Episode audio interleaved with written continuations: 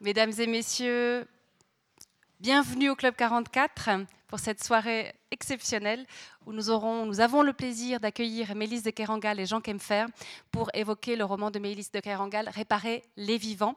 Nous avions sous-titré la rencontre « Un roman épique sur la transplantation ». Avant de nous lancer à corps perdu dans cette œuvre, je vous propose de vous rappeler simplement les prochains événements, à savoir jeudi prochain, le 11 mai. Nous en aurons deux en réalité, puisque nous vernirons à 19h15 l'exposition qui s'intitule, je ne le prononce certainement pas correctement, mais il y a Dransko Krifo, qui signifie quelque chose comme Adriatique caché. C'est un photographe qui s'appelle Gabriele Chirienti, qu'on avait déjà accueilli à nos Cimes pour une exposition qui s'intitulait À corps perdu. Là, il est parti en voyage de part et d'autre de l'Adriatique pour montrer dans le fond les continuités artistique, culturelle entre ces deux régions qui bordent l'Adriatique.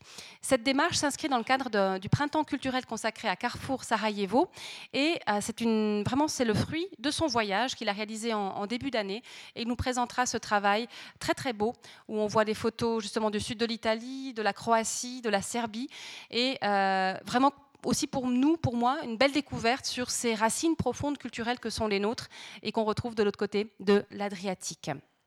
Le vernissage de l'exposition sera suivi d'une conférence à 2 voire 3 voix sur le thème de reconstruire l'histoire, une histoire commune, sorte de laboratoire de résilience à travers l'histoire sur les Balkans. Nous accueillerons Christina Koulouri qui nous viendra d'Athènes et Dubravka Stojanović qui viendra, elle, de Belgrade. Elles nous parleront de ce projet académique de construire une histoire commune parce que, évidemment, la guerre est terminée, mais les blessures restent très nombreuses. Et comment, peut-être modestement, mais à un niveau intellectuel d'écriture de l'histoire, on peut peut-être penser quelques plaies. Donc ça sera le 11 mai. Et puis j'ai oublié de dire justement que la discussion avec les deux historiennes sera animée et j'ai envie de dire nourrie aussi par Jean-François Berger, qui est un historien de formation, qui a été délégué au CICR pendant 30 ans dans les Balkans, qui est un grand spécialiste de la région. Et c'est d'ailleurs lui qui nous avait parlé de ces historiennes. C'est suite à la soirée avec lui et Pierre Hazan qu'on a eu envie de consacrer le Printemps culturel 2017 à cette région-là du monde. Donc bref, on lui doit beaucoup. Donc voilà cette double soirée qui sera extrêmement riche la semaine prochaine. Je vous encourage vivement à y assister. Et puis bien sûr à regarder tout le programme du Printemps culturel parce qu'il est vraiment très riche. Des événements vont se dérouler jusqu'à peu près en juillet, début juillet je crois, organisés par une vingtaine d'institutions culturelles du canton de Neuchâtel, le haut comme le bas. Sinon, vous pouvez encore profiter, puisqu'on a décidé de la prolonger, de l'exposition des photographies de Jean-François Robert, Blanc Manteau et Fleurs de Givre, sur son très beau travail sur la neige. J'en viens maintenant à la soirée de ce soir et j'aimerais adresser quelques remerciements et dénoncer quelques complices. Tout d'abord, la librairie La Méridienne et sa grande chef, bien sûr aussi Agathe et Alizée. Mais Chantal Nicolet, je lui dois la découverte de l'œuvre de Maylis de Kerangal et je lui dois une reconnaissance au moins pour l'éternité, je crois. Je remercie évidemment aussi Claire Jacquier, professeure de littérature à l'université de Neuchâtel, avec qui on a organisé une double invitation puisque Maylis est intervenue cet après-midi auprès des étudiants, brillamment, faut-il le dire. En tout cas, un moment que j'ai eu beaucoup, beaucoup de plaisir à vivre avec les étudiants. Je remercie évidemment Jean Kaempfer d'avoir tout de suite accepté mon invitation, c'était en mars l'année passée, et de vous permettre tout à l'heure d'entrer dans l'univers de notre auteur. C'est lui qui vous présentera Maylis de Kerangal. Moi, j'ai le plaisir de présenter Jean Kaempfer. Je rappellerai simplement qu'il est professeur honoraire de littérature de l'Université de Lausanne, spécialiste du naturalisme et en particulier de Zola, mais aussi de la littérature de l'extrême contemporain, de la pratique du roman aux imaginaires sociaux. Et j'aimerais juste vous raconter une petite chose, c'est que quand Jean Kaempfer est arrivé à l'université de Lausanne, moi j'avais déjà pris une mauvaise voie, celle de la littérature médiévale, donc je n'ai pas eu le plaisir d'assister aux cours de Jean Kaempfer, mais j'avais un ami qui était fan et qui nous racontait les cours de Jean Kaempfer, et c'était absolument savoureux, il t'imitait très bien, donc c'était vraiment super, j'ai une pensée émue pour lui. Et je suis d'autant plus reconnaissante envers Jean Kaempfer que je crois que j'aurais été mauvaise en faisant l'interview ou menant la rencontre avec Maylis de Kerangal parce que je suis tellement subjuguée par votre écriture que parfois quand on aime trop, on n'est pas bon. Donc je suis vraiment très contente que ce soit Jean qui s'en occupe. Et ça me permet, puisque je n'aurai pas le plaisir de vous présenter Maylis de Kerangal, simplement de lui dire que si je pouvais décerner un prix, ce serait le prix de la claque littéraire 2015. Quand j'ai lu votre livre, vous le savez, parce que je vous l'ai dit 20 millions de fois, mais quand même, ça a été pour moi un choc, vraiment, mais positif, évidemment. Je n'ai pas compris ce qui m'arrivait. Alors maintenant, j'aimerais bien comprendre, Jean. Donc, faudra m'aider. En tout cas, merci infiniment à Maylis de Kerangal d'être venue nous voir. Et puis, voilà, je vous souhaite à tous une excellente soirée. À tout à l'heure.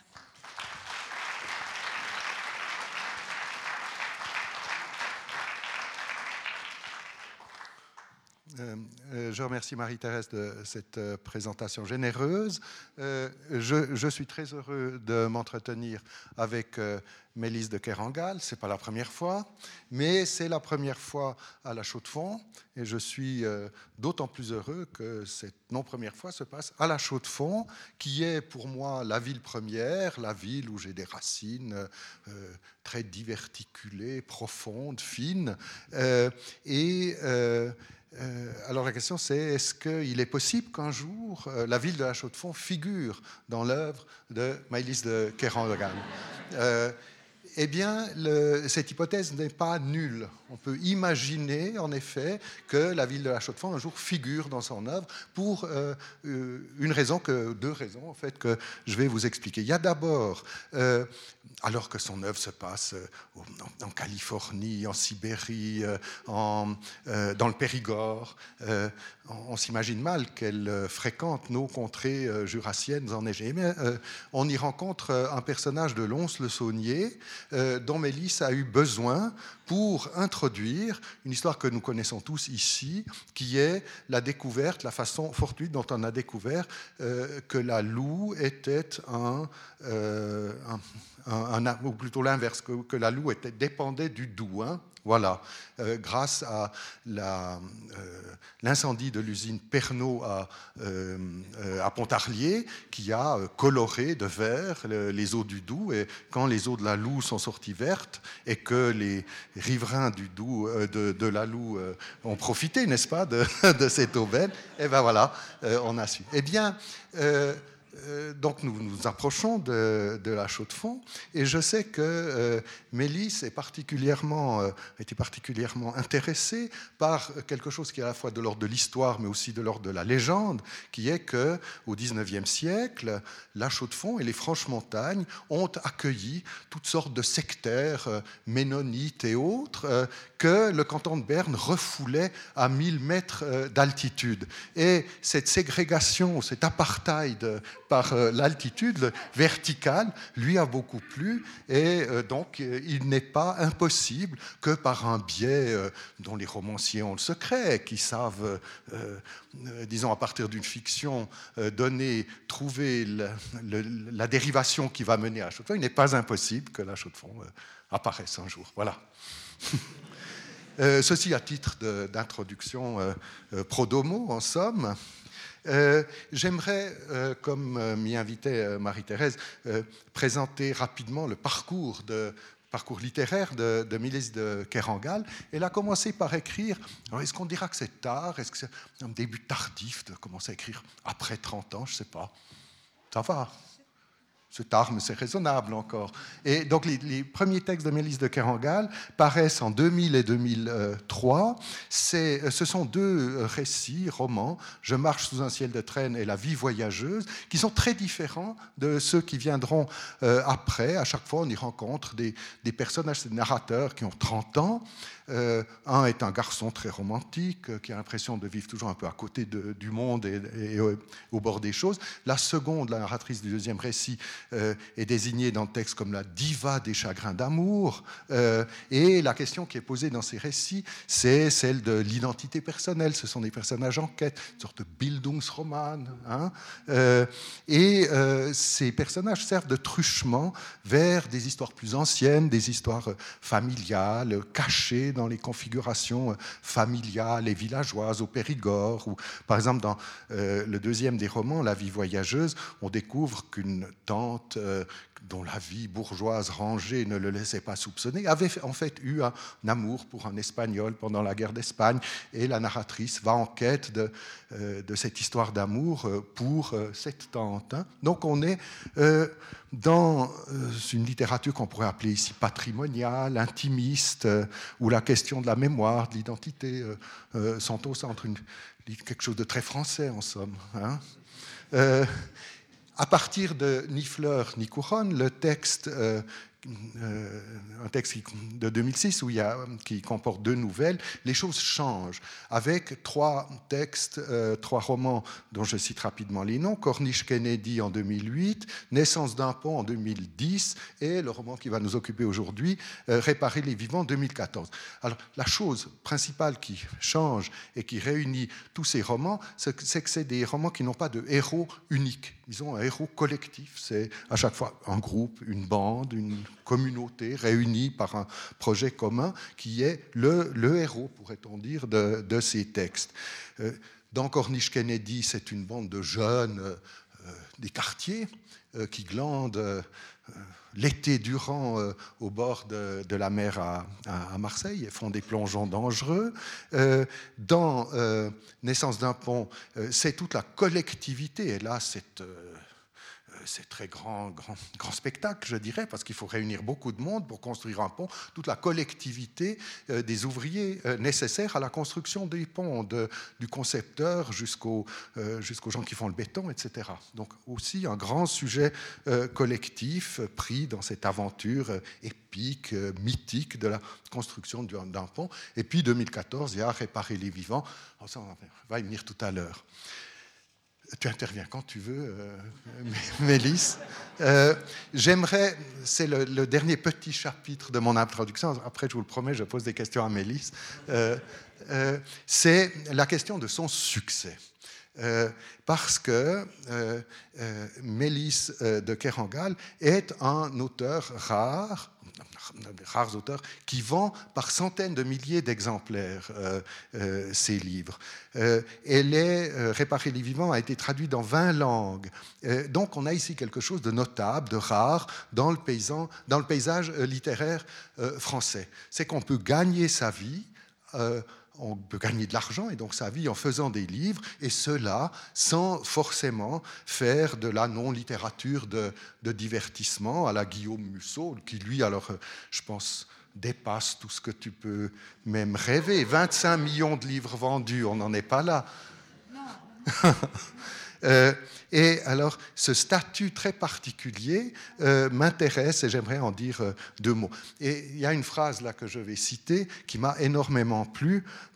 C'est tu réponds à un journaliste après Naissance d'un pont et il rappelle qu'il y a 100 000 exemplaires qui ont été vendus et tu lui dis, il te demande, tu dis « J'ai adoré gagner cet argent ». J'ai adoré gagner cet argent. Et je trouve cette phrase extraordinaire. J'ai adoré cette affirmation. Et j'ai aussitôt pensé, on a rappelé que j'étais zolien, à un texte iconoclaste de Zola et qui garde toute son actualité aujourd'hui, qui est l'argent dans la littérature. Et Zola, dans l'argent dans la littérature, rapporte les plaintes des auteurs purs, qui se déplore les lettres débordées par le mercantilisme, sacrifiant aux veaux d'or, etc. Et Zola dit « j'enrage ». Quand j'entends ça, j'enrage. Il note en particulier, à propos de Ponson du Terrail, qui est le Guillaume Musso de l'époque, celui qui fait beaucoup d'argent. Il note ceci, il dit « Si un Ponson du Terrail ramasse une fortune, il travaille énormément, beaucoup plus que les faiseurs de sonnets qui l'injurient. » Et Zola ajoute « Bien sûr, Ponson du Terrail, c'est nul, mais il ouvre la voie, il défriche, pour les vrais talents qui viennent ensuite, et un vrai talent comme celui de Balzac. Et à propos de Balzac, il dit cette chose qui me plaît beaucoup. Avec Balzac, la question d'argent est posée avec carrure. Eh bien, je dirais qu'avec Maylis, la question d'argent est aujourd'hui posée avec carrure. Parce que le succès de son œuvre, si je reprends ici une formule de Zola, s'il est né de la foule et pour la foule, ces centaines de milliers d'exemplaires vendus, eh bien, ce succès est confirmé ou doublé par la réception que lui réservent les spécialistes et qu'ils ne réservent pas à Guillaume Musso. C'est-à-dire que Maylis est invitée non seulement dans les classes et les librairies pour parler de ses livres, mais elle est invitée dans les facultés des lettres, pas plus tard que cet après-midi à Neuchâtel. Des colloques érudits lui sont consacrés, 3 jours où on... Hein, tu y étais où on dissèque ses livres. On parle de son œuvre non seulement ici, mais outre-Atlantique, dans ce grand colloque annuel de chercheurs de l'Association américaine des études 20e-istes et 21e-istes. Toujours, Kerangal est au programme. Donc, voilà pourquoi je parlais d'une conjonction rare où on a non seulement la faveur de la foule, mais l'estime des spécialistes. Succès de Maylis de Kerangal. Que dis-tu de ce portrait? Que veux-tu y ajouter? Merci beaucoup.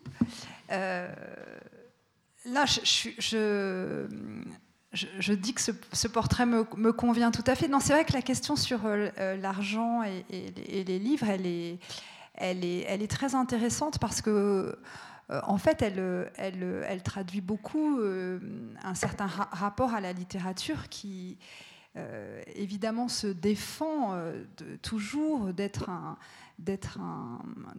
relever d'un marché.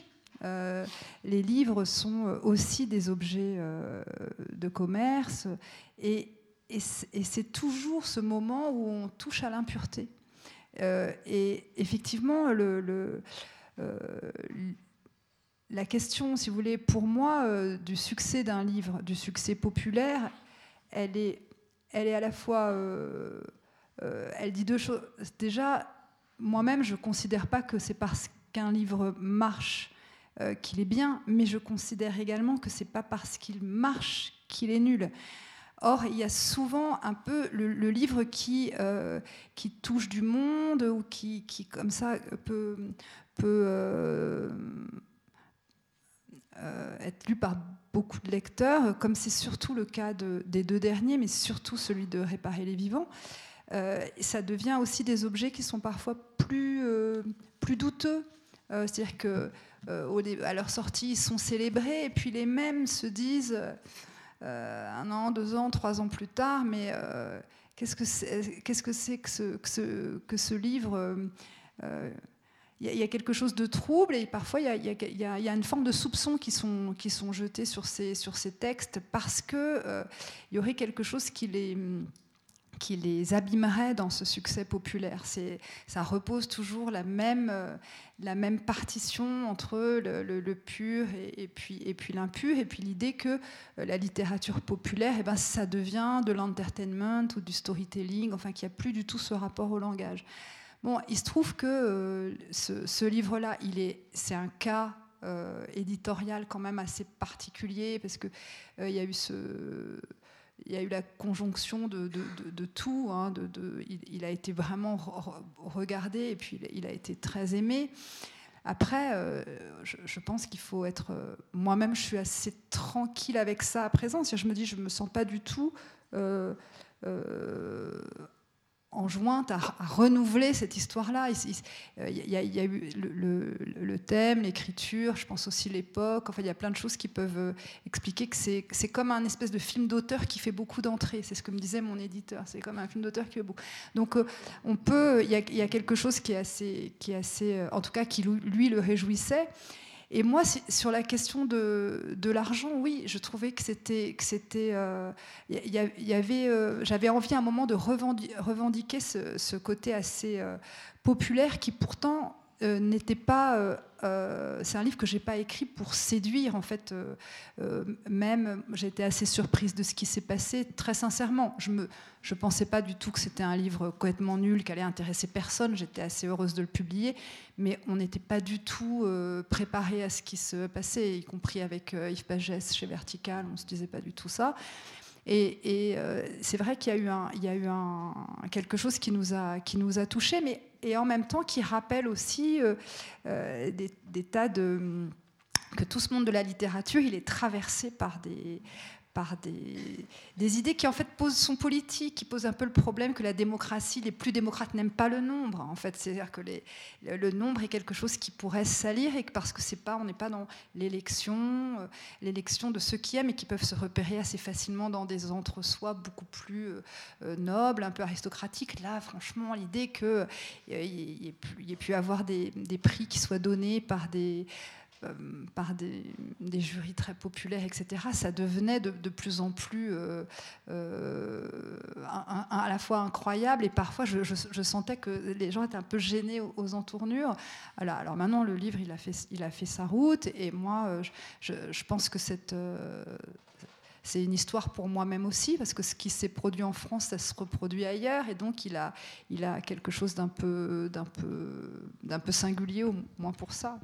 Singulier ou universel, hein, souvent les deux choses vont de pair, même si elles sapent à l'air. Hein, ouais. Donc oui, les choses du Titus se sont un peu tassées maintenant. On peut donc regarder avec un petit peu de distance, sinon historique du moins, avec un peu de distance, interroger les raisons de cette grande faveur qu'a rencontré Réparer les vivants, essayer de nous interroger sur ce qui l'explique ou ce qui la motive, et c'est le sens des questions que je vais te poser maintenant. Donc, je rappelle, pour ceux qui ne l'auraient pas encore lu, en deux lignes vraiment, une phrase, c'est un roman donc, sur la transplantation d'organes, jeune surfeur meurt et se trouve en état de mort cérébrale au début du livre. Le livre dure 24 heures comme une tragédie classique, et à la fin du livre, les organes importants de ce jeune garçon ont tous été prélevés et sont en train d'être greffés là où il le faut. Hein. Voilà. Donc, j'insisterai, ça serait ma première question, assez générale, la critique, mais tant dans les journaux que la critique universitaire, a été sensible au fait qu'on n'est pas ici. On dit, enfin, c'est de la littérature française, on a ouvert la fenêtre, on respire, il y a de l'air hein, qui entre. C'est l'idée qu'on n'est pas confiné du côté du trauma, de la nostalgie, du rien ne va. Du côté je prendrai une image ici d'un philosophe, Paul Ricœur, il aurait appelé ça la passion de la nuit. Hein, on n'est pas dans la passion de la nuit, mais on est du côté, alors là je cite des termes que j'ai trouvés ici ou là dans la critique, du côté de l'adrénaline, des forces de vie, quelqu'un dit c'est une ode à la vie ce livre, on est du côté non pas du retour, passion de la nuit vers le passé, mais du côté de ce que Ricœur toujours appelle la loi du jour. Et la loi du jour, c'est ces choses qui sont épigénétiques, c'est-à-dire des choses se créent.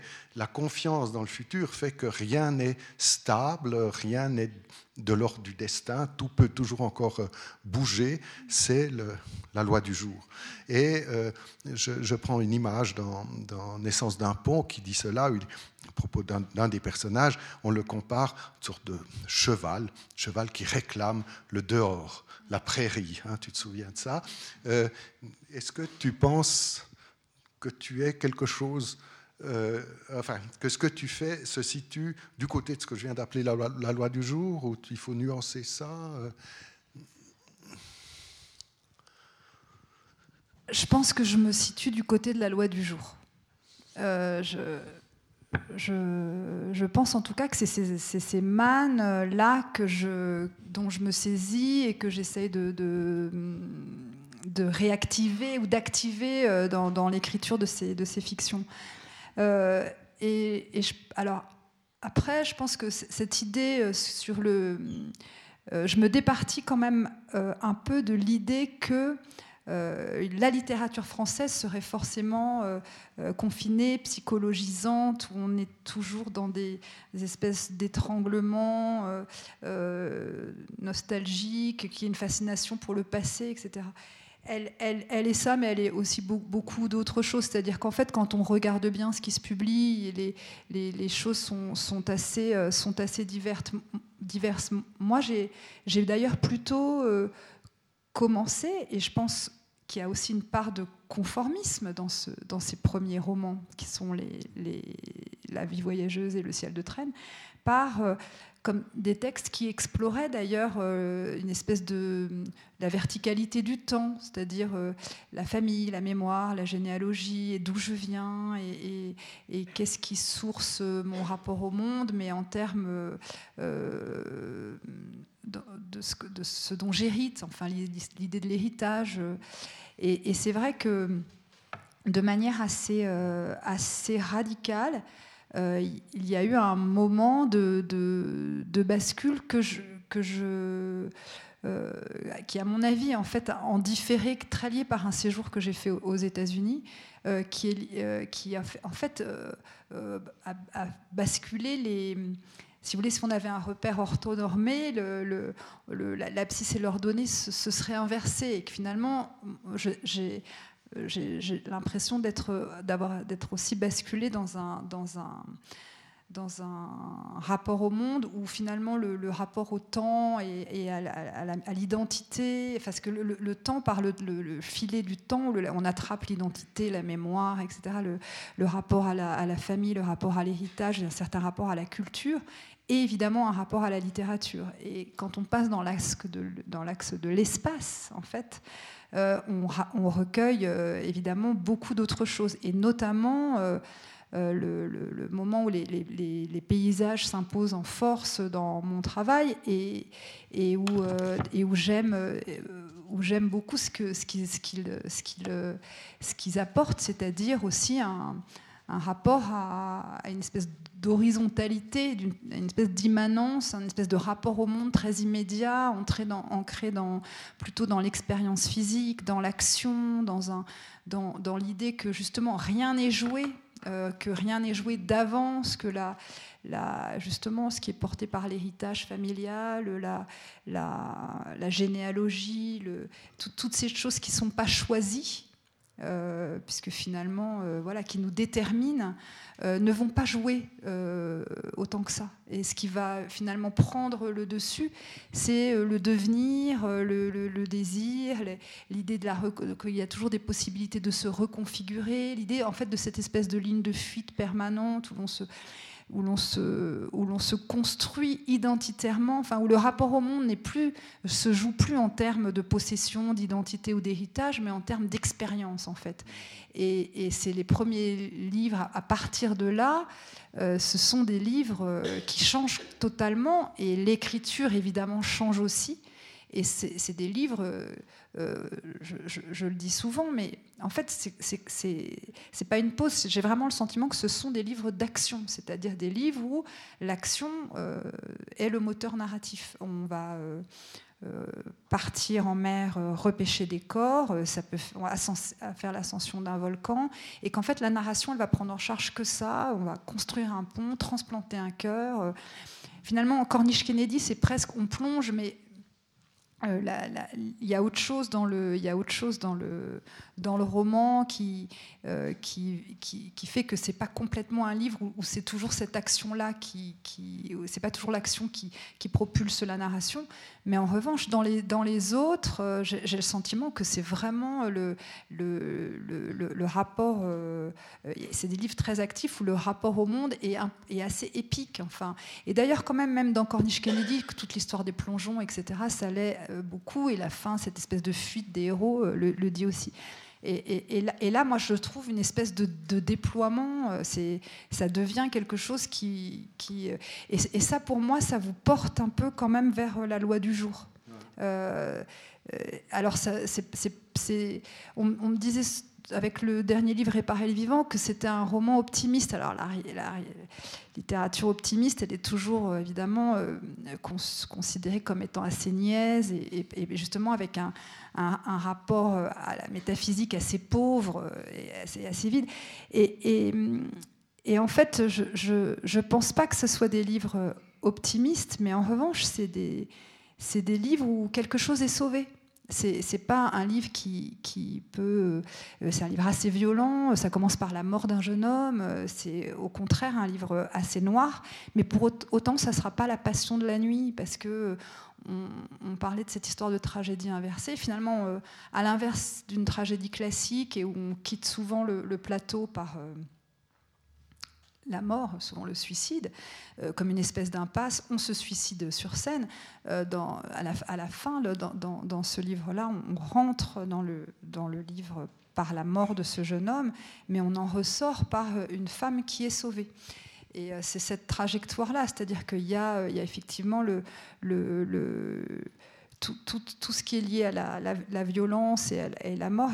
De ça même, il y a quelque chose qui est sauvé.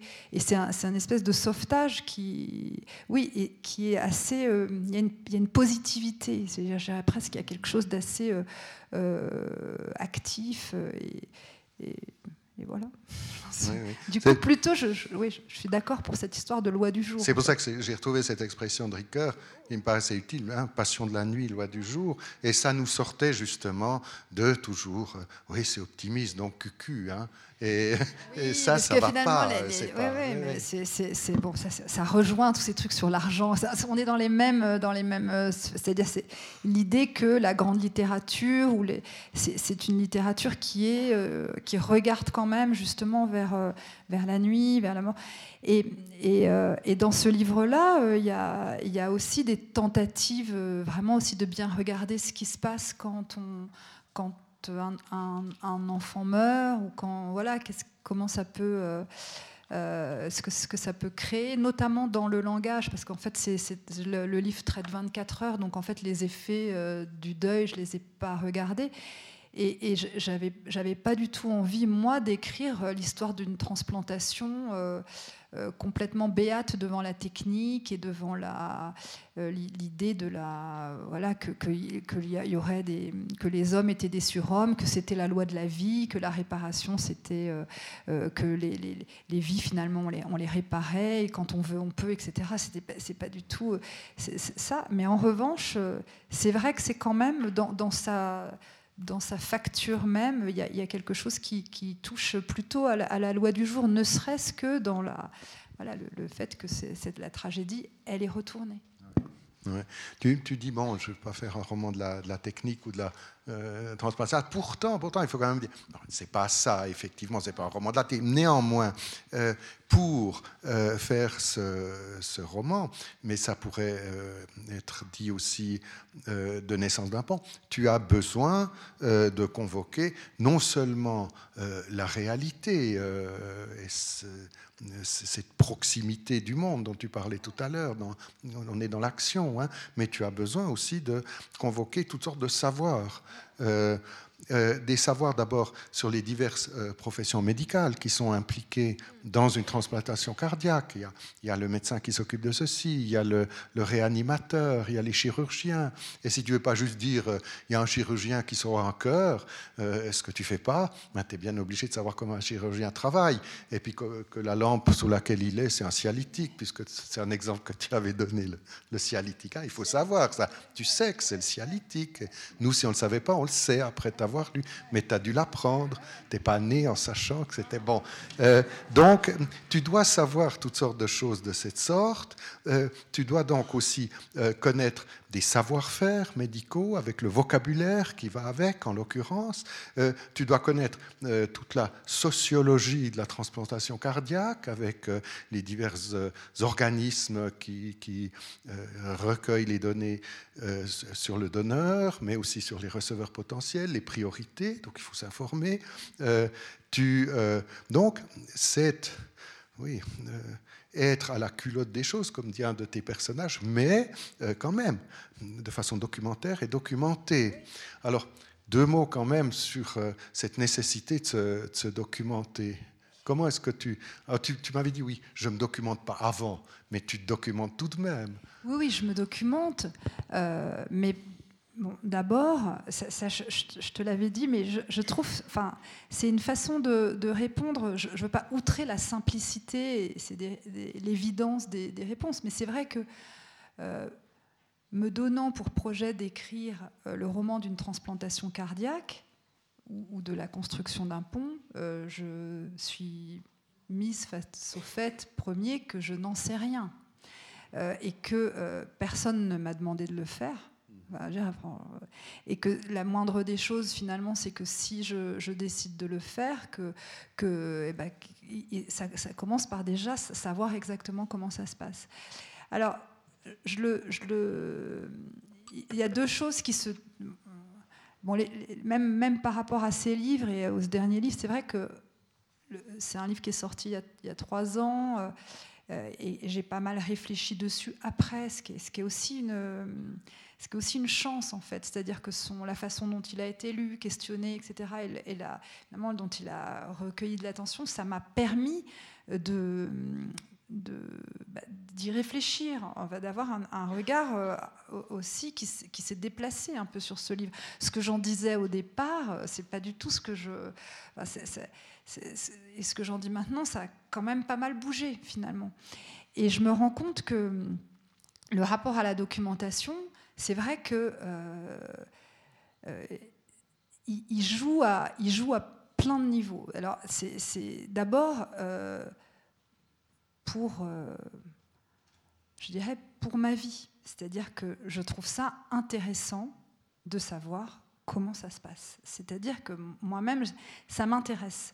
Donc, c'est-à-dire que ça n'aurait aucun intérêt d'écrire ce livre et de passer à côté de cette histoire-là, et que j'aurais pu régler assez rapidement en investissant beaucoup de forces narratives ailleurs, etc. Et j'aurais pu garder un fil très ténu, on aurait suivi une espèce de ligne claire, etc. Et puis les personnages auraient épaissi cette ligne, leur destin, leurs relations. Là, en fait, j'essaye de tout tenir ensemble, mais les actions elles-mêmes, elles sont extrêmement détaillées, elles sont décrites, elles sont précises. Et finalement, le process même de la transplantation cardiaque est devenu la colonne vertébrale du livre. Et donc, pour moi, il y avait déjà cette chose qui était vraiment intéressante en soi et qui me permettait, alors même que j'écrivais le livre, de vivre des choses, de faire que mes journées ressemblent aussi à quelque chose, enfin, qu'il y ait quelque chose de presque d'un peu épique, à aller donc à l'agence de la biomédecine, rencontrer la personne qui avait mis en place... l'ordinateur de compatibilité des systèmes HLA des donneurs et des receveurs qui permet de faire cette espèce de jonction. Et c'est une espèce d'outil assez magique qui, tout d'un coup, dans va trouver le corps,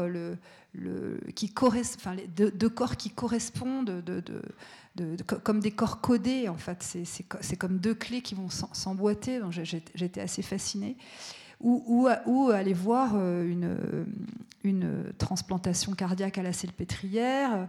Alors on essaye, et en fait, si vous voulez, c'est pas forcément dans le moment où moi j'étais au bloc et où j'ai pu voir cette greffe que tout s'est joué. C'est presque en appelant déjà, en me disant... c'est à la Salpêtrière qu'il y a le plus grand nombre de transplantations cardiaques par an. Là, je peux peut-être rencontrer des chirurgiens qui vont accepter de me parler de leur métier. J'appelle, je dérange assez clairement. La fille qui écrit des fictions, c'est pas du tout raccord à des urgences et à des... Donc je suis là et finalement très vite c'est écoutez, venez voir, hein, après en plus des rendez-vous qui avaient lieu à 6h30 du matin, parce que j'avais dit oui, je suis très matinale, je peux venir. Alors venez à 6h30, des trucs un peu comme ça. Donc il y avait de leur part l'idée que je pouvais voir, mais qu'a priori le rapport à la fiction, l'idée d'écrire un roman là-dessus, c'était quelque chose qui les dépassait un peu, ou en tout cas qui les intéressait pas tant que ça. Je parle de ces chirurgiens de la Salpêtrière qui se sont avérés être extrêmement hospitaliers et finalement quand on a été sur place, quand j'ai été sur place, était très partageux. Mais surtout, c'est que la première fois que j'ai été appelée pour aller assister à l'opération, j'étais à Moscou. La deuxième fois, je pars et puis en passant le pont d'Austerlitz, coup de fil, le cœur est pas bon. Donc là, si vous voulez, on est dans des... Il se passe plein de choses qui sont qui vont sourcer le livre, enfin, notamment l'idée qu'on se dit évidemment à ce moment-là, quelqu'un ne va pas être transplanté. Donc possiblement, quelqu'un est en danger et cette nuit ne sera pas une nuit qui va le sauver, et la dernière fois c'était la bonne, mais donc il y a eu quand même 3 tentatives comme ça, et quand j'allais, je te l'ai dit, quand j'allais à l'agence de la biomédecine, et je me disais, rien que d'aller à Saint-Denis, je me rappelle bien que quand je mettais le ticket de métro dans le RER, j'étais en train d'écrire le livre, en fait je faisais plus de différence, c'est-à-dire que les démarches, ce que j'activais dans ma vie, etc., dans cette espèce de procédé d'écriture, et l'écriture elle-même se confondaient totalement. Donc ça, c'est déjà assez... On va dans des lieux, on rencontre des gens. J'ai parlé... L'essentiel, ça a été la discussion, les entretiens que j'ai menés avec un coordinateur. L'équivalent de Thomas Rémich dans le livre, c'est les personnes qui sont en charge de la logistique du prélèvement et qui sont en charge du lien avec les familles. Alors moi, je n'ai pas tellement d'appui, donc je reçois tout ça assez fortement. Et qu'est-ce que je récupère aussi ? C'est une espèce de moisson de langage assez dingue du point de vue du lexical. C'est-à-dire que les gens se parlent, on entend comment ça parle aussi. C'est un langage qui est assez crypté, le langage médical. Il y a évidemment des rapports de pouvoir, il y a évidemment des grandes familles, il y a évidemment des grands services et des grands professeurs, il y a aussi des gens qui sont dans les soutes, il y a aussi... Voilà, c'est un monde en soi, c'est-à-dire qu'immédiatement il y a un monde, mais pour moi, je dois dire que la documentation, elle a pas cette... Tout ça, c'est presque pour ma vie, et c'est pour que ce travail soit intéressant, etc. Mais je veux dire, du point de vue de la littérature et du rapport au langage, c'est pas ce qui va jouer, parce que je pense qu'on peut. Je pense que ce que m'apporte la documentation, c'est pas le rapport au réel, l'exactitude, la précision.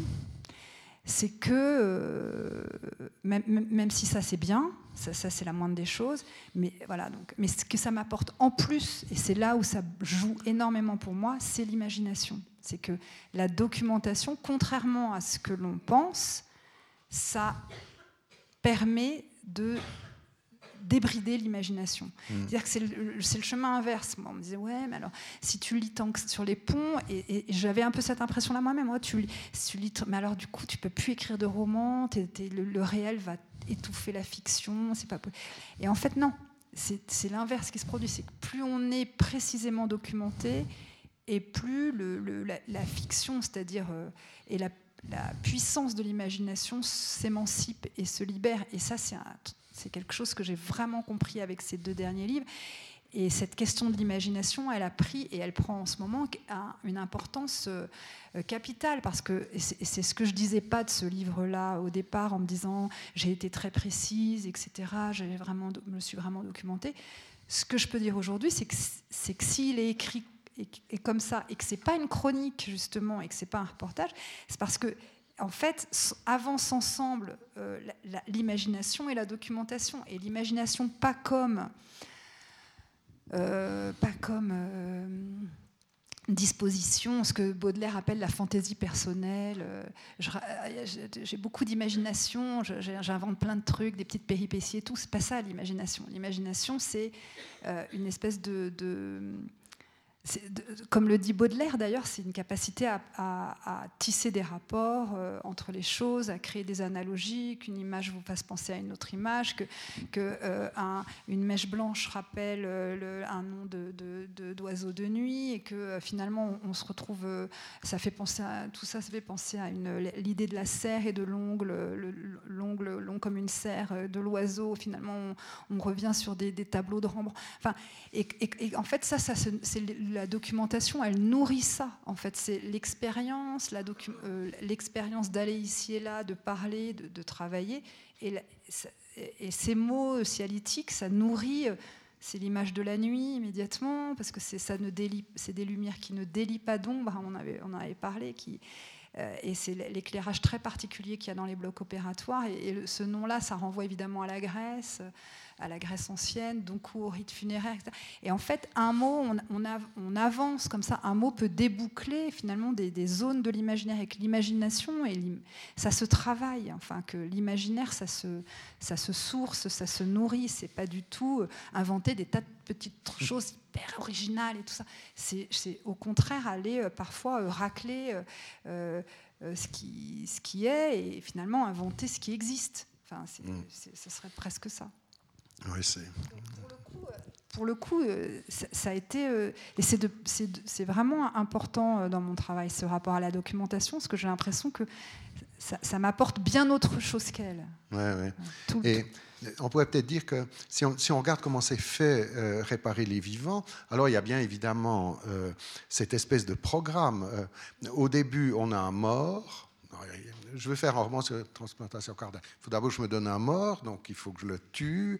Si je prends les choses cyniquement depuis la fin, hein, et c'est comme ça qu'il faut réfléchir. Et à la fin, le cœur de cette personne que j'ai tuée au début du roman doit être dans un autre coffre. Dans un autre coffre. Voilà, je dois faire ça. Bon, alors il y a ça, mais en même temps, ce qui fait, et ça rejoint tout à fait ce que tu disais, quand je prends mon ticket de métro, j'ai l'impression déjà d'être dans le roman, c'est que...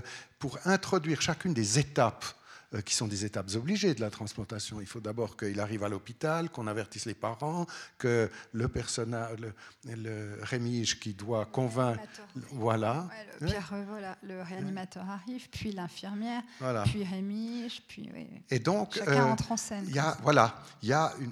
Ces éléments, disons, documentaires sont à chaque fois incarnés dans des personnages dont on pourrait presque dire que c'est des personnages romanesques, dans la mesure où vient avec l'introduction du personnage une partie de son histoire, on a une existence de ce personnage qui est posée, on a un imaginaire de la profession, si le cardiologue est cardiologue, il a de bonnes raisons de l'être, et donc tout ce que tu disais de cette imagination que suscite la technique est donné par cette volonté d'incarner la strate documentaire du livre dans des personnages qui introduisent la proximité, qui introduisent l'empathie, parce qu'on est avec eux. Et à ce propos, certains ont parlé d'écriture cinématographique, parce que on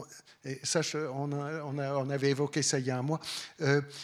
On entre dans un de ces chapitres, on suit un personnage, les détails sont extrêmement précis. On voit le personnage qui arrive à l'hôpital, le couloir de l'hôpital est décrit, ses souliers sont décrits, le crissement de ses souliers sur le sol linoléum de l'hôpital est décrit. Et c'est au présent.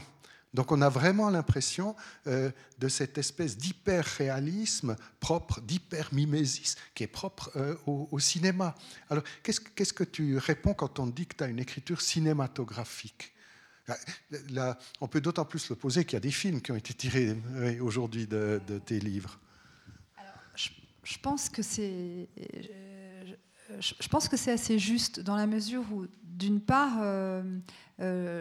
j'emprunte beaucoup aux techniques du cinéma qui s'est lui-même inspiré de la littérature. Enfin, il y a eu une espèce d'histoire de vase communicant, mais en termes de grammaire ou de grammaire cinématographique, la scène avec l'arrivée de Révol à l'hôpital, on est un petit peu dans un plan séquence où on le voit faire. Et c'est vrai que le cinéma, c'est cet art où l'on voit les gens agir, enfin, des gens agissent à l'écran et nous, on les voit. Et certains moments du livre ressortent vraiment de cette idée-là que les actions... se produisent et que nous, on les accompagne, notamment parce que l'écriture va produire des images. Enfin, il y a aussi la capacité à produire des images aussi, des actions, des images en mouvement, que finalement, que ça puisse bouger sur la page. Après, je me disais aussi que ce qu'elle peut avoir de cinématographique, c'est que dans ce livre un peu moins, mais par exemple dans les précédents, mais quand même aussi dans celui-là, on est rarement à l'intérieur, dans les psychés. Ce ne sont pas des livres où les personnages sont saisis de l'intérieur comme des consciences. C'est d'abord des corps, des vitesses, des corpulences. C'est d'abord l'idée d'une espèce d'être au monde qui passe par une expérience très physique et non pas par d'emblée un personnage en conscience et qui va penser le monde. On est beaucoup plus dans un rapport très sensoriel, d'expérience physique. Et ça, je trouve que c'est assez lié au cinéma. Par exemple, au cinéma, à moins d'avoir une voix off, on connaît le personnage. On sait ce qu'il peut penser, ou on peut en tout cas le croire en le regardant. C'est-à-dire qu'on connaît les personnages parce qu'ils vont manifester, c'est-à-dire parce qu'ils vont ce qu'ils vont faire voir à l'extérieur. Et c'est cette idée très phénoménologique, c'est-à-dire que c'est dans la façon dont les personnes bougent, dont les émotions ont une inscription physique, je ne sais pas, je transpire, je rougis, j'accélère, que les sentiments ou ce qui agite les psychés est connu. Et ça, à moins d'avoir une voix off qui dit exactement sous le gros plan de l'acteur ce qu'il a dans la tête, on ne le sait pas au cinéma. Il faudrait, ou alors à moins que ce soit énoncé. Mais sinon, on connaît les personnages par la manière dont ils vont se déplacer, par leur incarnation physique. C'est pour ça que c'est si important, cette idée d'incarnation. Et je pense que pour toutes ces raisons-là, il y a des choses, il y a quand même des liens assez forts dans ces textes avec le cinéma. Et ultimement, il y a ce que tu dis, c'est-à-dire que les personnages... Finalement, ils incarnent aussi autre chose qu'eux-mêmes, c'est-à-dire autre chose que ce sont pas uniquement des psychologies, mais évidemment leur façon d'être ramasse autre chose qu'eux-mêmes, c'est-à-dire des postes, des places dans la société, des métiers. Il y a toujours quelque chose en plus qui est donné par le fait de les saisir complètement de l'extérieur. Je pense que ça joue pas mal. Oui. Qu'est-ce que tu dirais si je sais que tu n'aimes pas quand on prend des morceaux de ton livre pour en faire des images de l'écriture se faisant. Mais enfin, tout de même, il y a le chant du Chardonneret. Il y a des pages très belles sur les mauvais Chardonnerets qui sont élevés, pas hors sol, mais dans des contextes en cage. Et puis, il y a les vrais chardonnerets, ceux qu'on veut, dont le chant diffère d'un kilomètre à l'autre du paysage et dont le chant est le portrait d'un lieu et d'un paysage précis. Et il me semble que tu dis, voilà, quand on remplace la vieille psychologie des personnages avec ces récits où le narrateur en sait plus que le personnage lui-même sur la façon dont il aime bien ou mal tel autre personnage, ici on est plutôt dans une sorte de chant physique, de chant concret qui est un portrait, mais par le lieu et par le paysage, beaucoup plus que...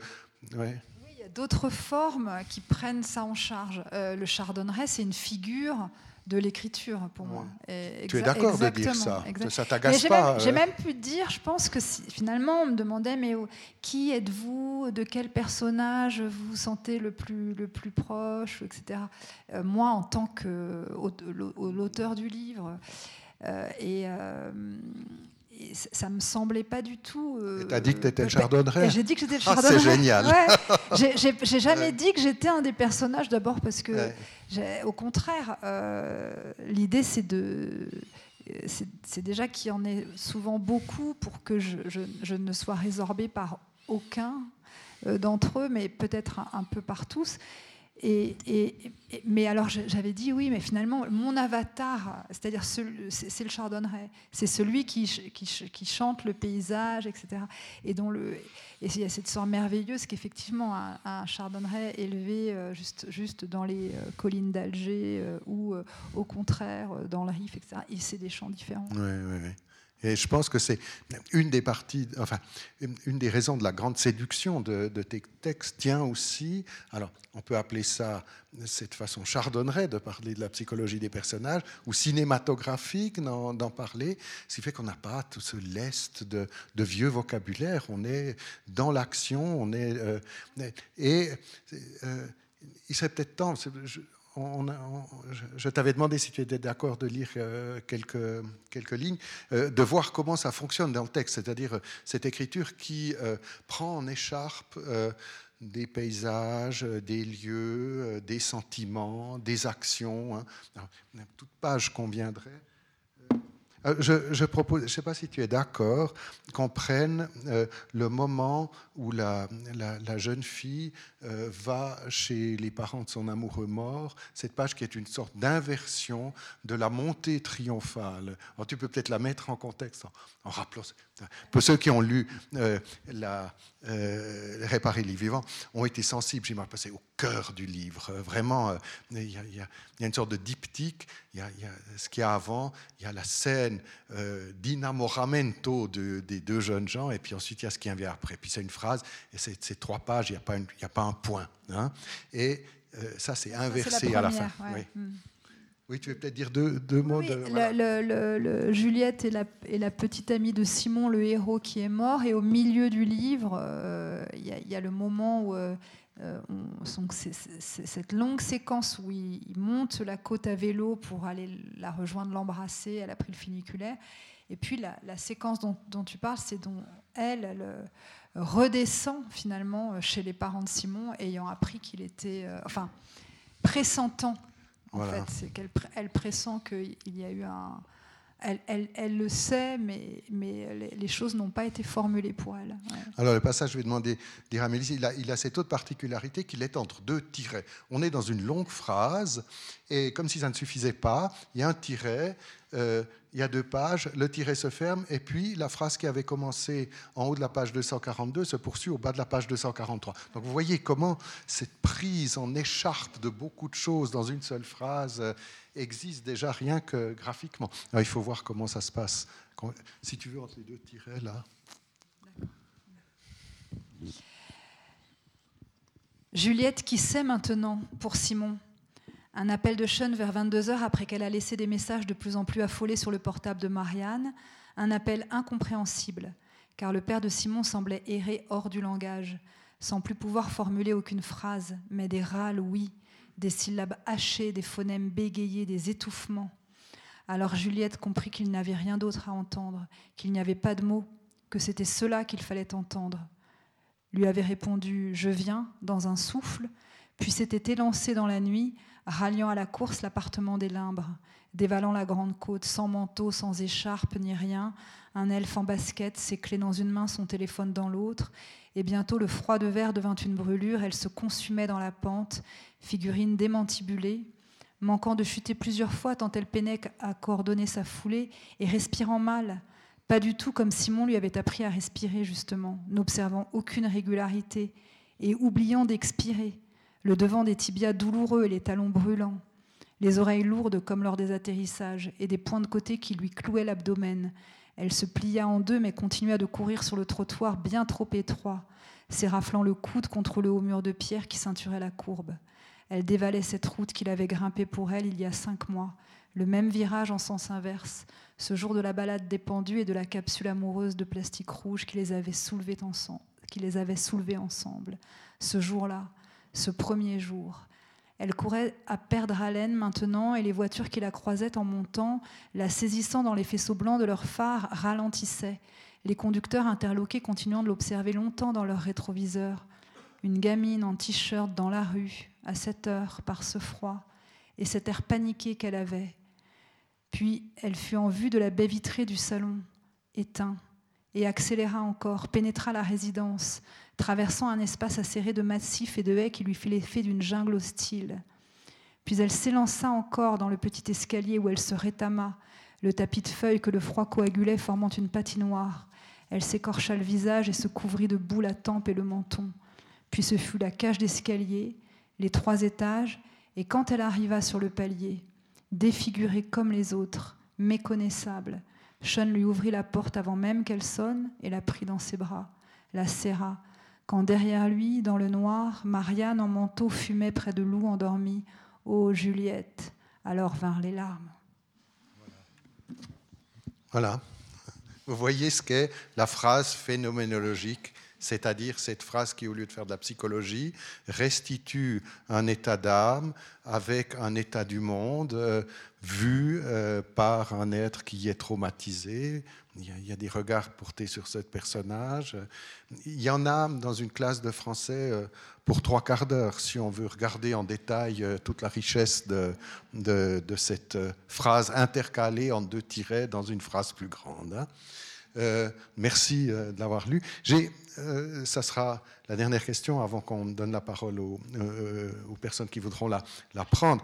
C'est qu'on peut avoir l'impression que Maylis de Kerangal est un auteur sérieux, sinon optimiste, du moins toujours à chanter les forces de vie à l'œuvre dans le monde. J'aimerais tout de même, en conclusion, rappeler que c'est aussi un auteur qui fait de la littérature en écrivain averti. Elle a lu des livres, c'est la moindre des choses quand on en écrit, mais elle est entourée d'un milieu d'écrivains avec qui elle parle, qu'elle a lu. Elle a une grande admiration pour Claude Simon, prix Nobel 85. Et donc, c'est pas seulement une littérature de l'élan vital, c'est aussi une littérature très maligne, je dirais, avec des ruses, des jeux avec les mots. Parfois, on passe d'un chapitre à l'autre avec une espèce de procédé de glissement. Il y a quelqu'un qui téléphone dans le chapitre précédent et puis ou quelqu'un qui prend une cigarette à la fin d'un chapitre et dans le chapitre suivant, c'est un autre personnage qui s'allume une cigarette. Vous voyez ? Donc, on a une sorte de regard. Ça se passe au-dessus de la tête des personnages. Et on se dit, l'auteur joue ici. De la même façon, il y a un sens de la satire extraordinaire, un amour des scènes cocasses. Et je pense à la scène de comédie extraordinaire des pizzas jetées contre le mur. Ça sort d'une comédie américaine. Les pizzas en plus, voilà. Donc, qu'est-ce que tu dirais de cette veine comique, satirique, aussi toute la dynastie Arfan qui est moquée, avec le grand patron chirurgien qui convoque ses médecins assistants à faire du vélo. C'est un grand privilège que pouvoir faire du vélo. Les médecins vont faire du vélo, réveillent leurs épouses, sont fatigués quand ils reviennent de leur vélo. Les épouses en ont marre. Enfin, il y a là un sens de la satire. Et là, au contraire de cette longue phrase que nous avons vue, une rapidité incisive de la langue qui existe aussi, oui. Non, mais moi ça me plaît parce qu'il y a une dimension de jeu, JEU, hein, et c'est vrai que ces signaux, cette idée par moment de me décaler aussi, alors de cette narration, parce que là de fait le programme c'était vraiment que le livre prenne en charge cette espèce de transfert de cœur d'un corps à l'autre. Mais alors tous les moments où je pouvais moi m'échapper dans un registre plus comique, il y a par exemple ce couple de le jeune chirurgien impétrant qui est un peu le chirurgien junior qui lui va aller prélever le cœur, est assez fasciné par les harfans et en même temps lui il a voulu vraiment être cardiologue parce que il y avait une position de prestige symbolique, etc. Et sa petite amie est comédienne et elle par exemple C'est-à-dire que quand on se décale comme ça de son programme, évidemment qu'on va trouver aussi autre chose. Et par exemple, cette rose qui joue les symptômes pour des étudiants en médecine, c'est-à-dire qu'elle est employée dans des travaux pratiques pour les étudiants en médecine, et elle mime, enfin elle interprète les symptômes, et les étudiants s'exercent à donc deviner ce qu'elle a, si elle apparaît comme ci, comme ça, et si elle répond comme ça aux questions qui lui sont posées dans le diagnostic. Et c'est étonnant, parce que je me disais, c'est une chose qui existe, hein. Et c'est des postes qui existent à la faculté, en tout cas en Autriche, où j'avais rencontré une jeune fille comme ça, et je m'étais dit c'est étonnant, parce que cette rose, elle est aussi l'image du roman, c'est-à-dire elle est aussi l'utilisation de la fiction pour l'acquisition de connaissances. Et je disais, alors, j'avais été assez médusée de cette histoire-là, que dans les universités de médecine, etc., qu'on utilise des acteurs pour que les étudiants puissent apprendre. Et tous ces petits moments de jeu, donc effectivement les harfangs, cette rose qui bazarde des pizzas sur le mur parce qu'elle est furieuse de ne pas pouvoir passer la soirée avec son petit ami, etc. La présence du sport aussi, qui est assez présente, enfin qui est assez forte dans les livres. Enfin là, c'est aussi toute cette transplantation cardiaque, elle a lieu un soir de match de foot, et ça revient assez souvent. C'est-à-dire que Marianne, la mère endeuillée, aperçoit dans l'immeuble, elle est à son balcon et elle voit l'écran de télévision à la vitre de l'appartement d'en face, où le match de foot est allumé, ce qui la renvoie à ces soirées qu'ils passaient ensemble à regarder le foot les dimanches soirs. Et cette histoire de match de foot, elle est tissée comme ça, un peu au-dessus de la tête de tout le monde, mais en fait, elle est là parce que par exemple, ça c'est en allant à Saint-Denis que alors moi j'aime le foot, et puis ça m'intéresse beaucoup le sport et le foot en particulier, mais c'est en allant à l'agence de la biomédecine qui est à Saint-Denis que, en sortant du RER, je me suis retrouvée quasiment sous le stade, et donc les choses se tissent aussi comme ça, c'est-à-dire que dès que l'on s'écarte aussi du process lui-même, plein de choses arrivent. Et moi, j'aime assez cette histoire de jeu. Je trouve qu'il y a des moments en tout cas dans ce livre-là, c'était important que je puisse de temps en temps m'échapper. C'est vrai que les scènes de comédie italienne qui arrivent beaucoup à la fin du livre, quand précisément j'ai plus envie de rire aussi, c'est-à-dire que ce qu'on mesure mal dans un livre, quand on le tient dans ses mains, c'est que c'est aussi la trace d'un temps passé, d'une expérience qui est celle de l'écriture, qui est résorbée comme ça dans ces pages, et qu'elle a pris un certain temps, que moi, quand j'ai commencé ce livre, j'étais plutôt dans un état psychologique lié à la tristesse. J'étais assez empêchée par des humeurs tristes.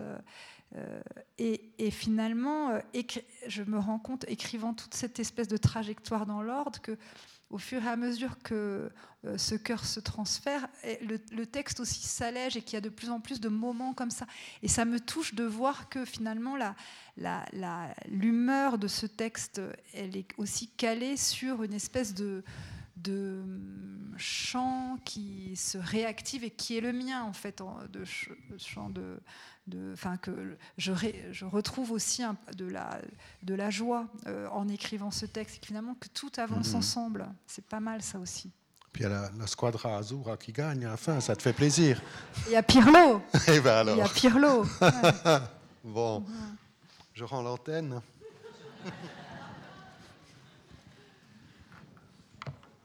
Elle est translatée simplement.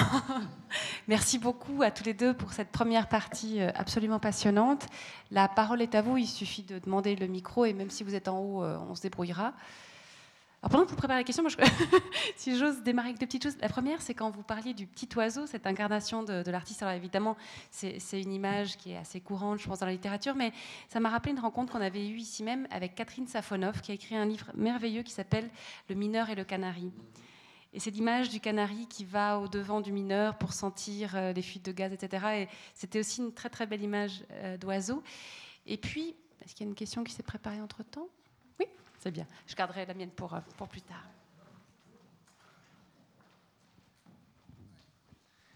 J'ai qu'une libraire, elle s'appelle Chantal. Et c'est elle aussi qui m'a donné l'opportunité de vous lire. Je ne regrette pas d'être venu parce que Sylvain Tesson avait dit que c'était extraordinaire. Dans Bérésina, malheureusement, vous êtes parti, il n'a pas pu faire ce qu'il voulait. J'ai eu aussi une belle claque.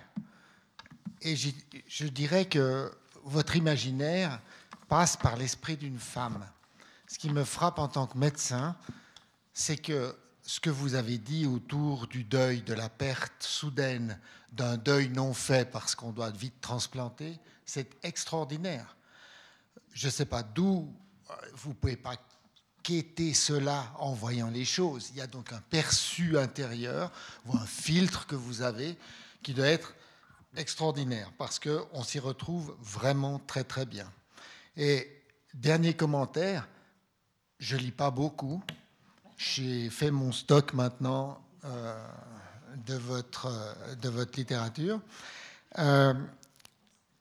J'ai été flashé, totalement flashé par les débuts et ce qu'on a lu là. C'est-à-dire que c'est moi qui écris. C'est-à-dire que vous avez, je ne sais pas, je me suis dit en tournant la page, mais de Dieu, elle sait où il y a des points, elle a une machine à écrire sans points. Je cherchais le point, je tournais les pages. Alors j'ai dit, maintenant j'ai dû rater quelque chose, donc je reviens en arrière. Et ce qui est génial, c'est qu'à ce moment-là, c'est moi qui fais les arrêts, la ponctuation, la virgule, le point-virgule, un arrêt sur image. Et cette image de cinéma va très très bien. Hein. Si vous êtes une monteuse parfaite, hein, vous coupez à une cigarette, vous repartez sur une autre cigarette. C'est vraiment magnifique. Et quand vous avez dit à la fin que l'Amérique vous a transformé, c'est vrai que nous, on a été en abscisse et ordonnée toute notre vie. On n'a pas été assez chahuté, vous avez été chahuté. Moi, j'ai été complètement chahuté, bouleversé. Une machine à laver, c'était rien du tout, je pense, si j'avais été dans le tambour, parce que j'étais pris totalement. Alors que je connais assez bien le sujet, enfin, je connais le sujet, mais je ne sais pas ce qui s'est passé. Mais j'ai fait le livre. J'ai fait le livre. Et l'émotion était absolument incroyable. J'ai distribué ce bouquin à tous mes médecins, à tous les médecins. Je pense que ce bouquin doit être donné à tous les étudiants en médecine pour savoir ce que c'est qu'une perte, pour savoir ce que c'est qu'une souffrance de départ de quelqu'un. Et moi, je voulais vous remercier parce que j'ai adoré, quoi. Ça me touche.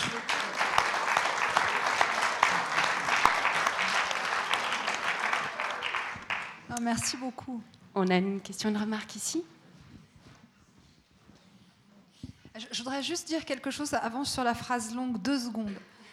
C'est parce que c'est parce que les phrases, elles sont longues, elles sont parfois d'ailleurs.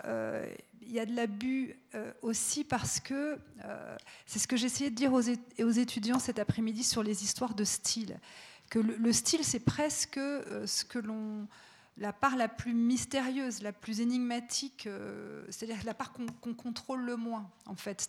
Il ne faut pas croire qu'on se dise « Oh, je vais faire une phrase de 10 pages, ça va un peu montrer que... » C'est que finalement, il y a dans la vie des moments où des séquences où il n'y a pas de point, tout simplement, où ça ne s'arrête pas en fait. Et au cœur du livre, il y a ce garçon qui monte cette côte à vélo. Il n'y a pas de point parce que le désir d'abord n'a pas de point. Le désir, il ne peut pas être... il n'est jamais interrompu. Il s'interrompt... après, c'est l'histoire. Donc, il y a d'autres choses qui rentrent en ligne de compte. Mais le désir de ce jeune homme, il ne connaît pas de point. Donc, à partir du moment où il veut grimper cette côte, et puis tout ce qui se passe, la façon dont il se prend la pluie, dont c'est dur cette côte, c'est long.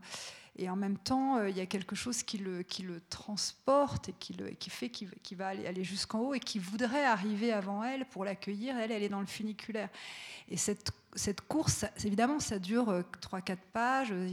Il n'y a pas, peut-être plus d'ailleurs, il n'y a pas de point, mais parce que l'action se déplie sans point et qu'il y a des...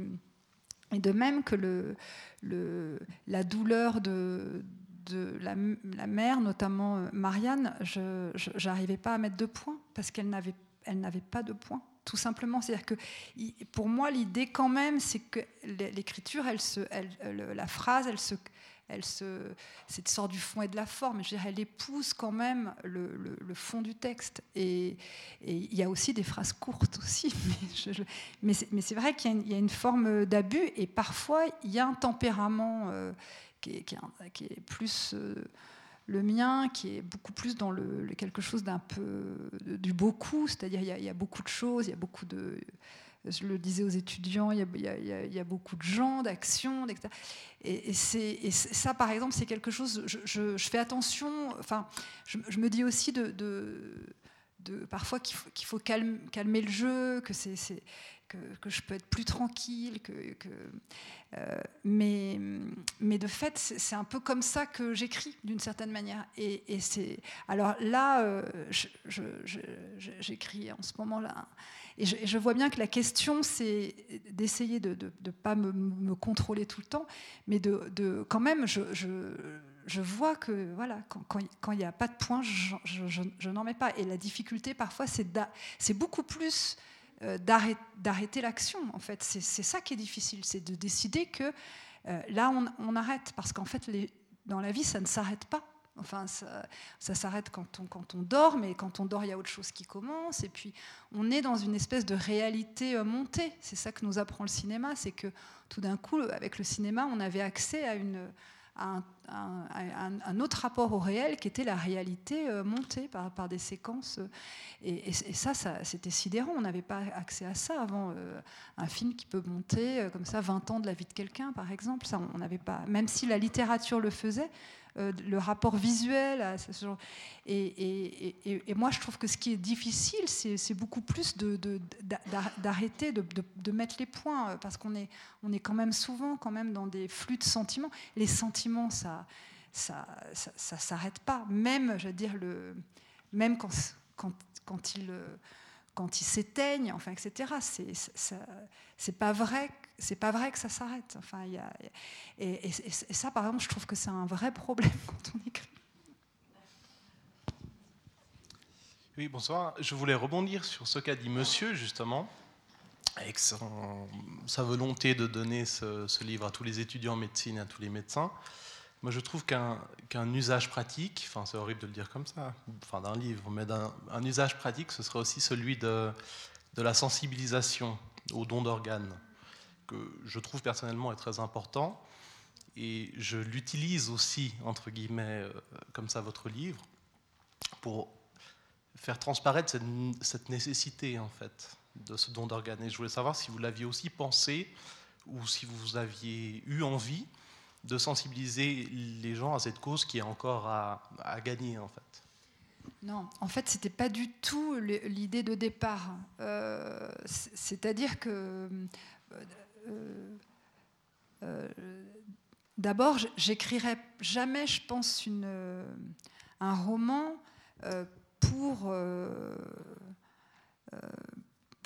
dans le but de défendre une idée. C'est plutôt le chemin inverse, c'est-à-dire que écrivant cette histoire de transplantation, ça s'est transformé dans le cours de cette aventure qu'a été l'écriture de ce livre en un geste en faveur. Enfin, c'est comme une carte de donneur pour moi, ce livre.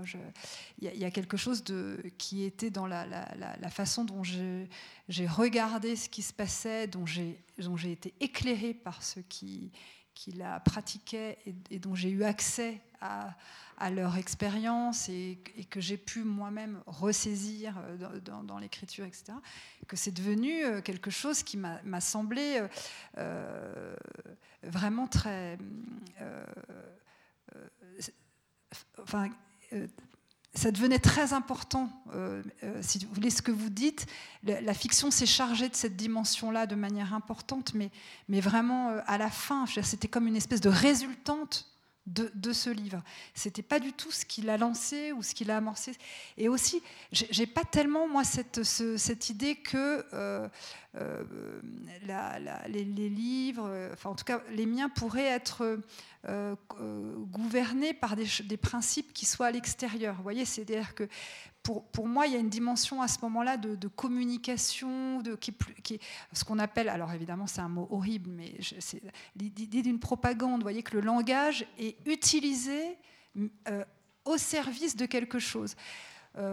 Moi, c'est-à-dire que c'est à la limite, c'est du plus si la résultante de tout ce travail est se trouve être en faveur du don d'organes, parce que pour moi, comme c'était pas du tout un geste stratégique prémédité avec une anticipation militante, de fait, je trouve que il y a l'évidence. L'évidence, elle est encore plus forte parce que si vous voulez, j'ai pas cherché du tout à le faire dans ce sens-là. Ça m'est apparu au fil de l'écriture, et d'ailleurs, ça m'apparaît toujours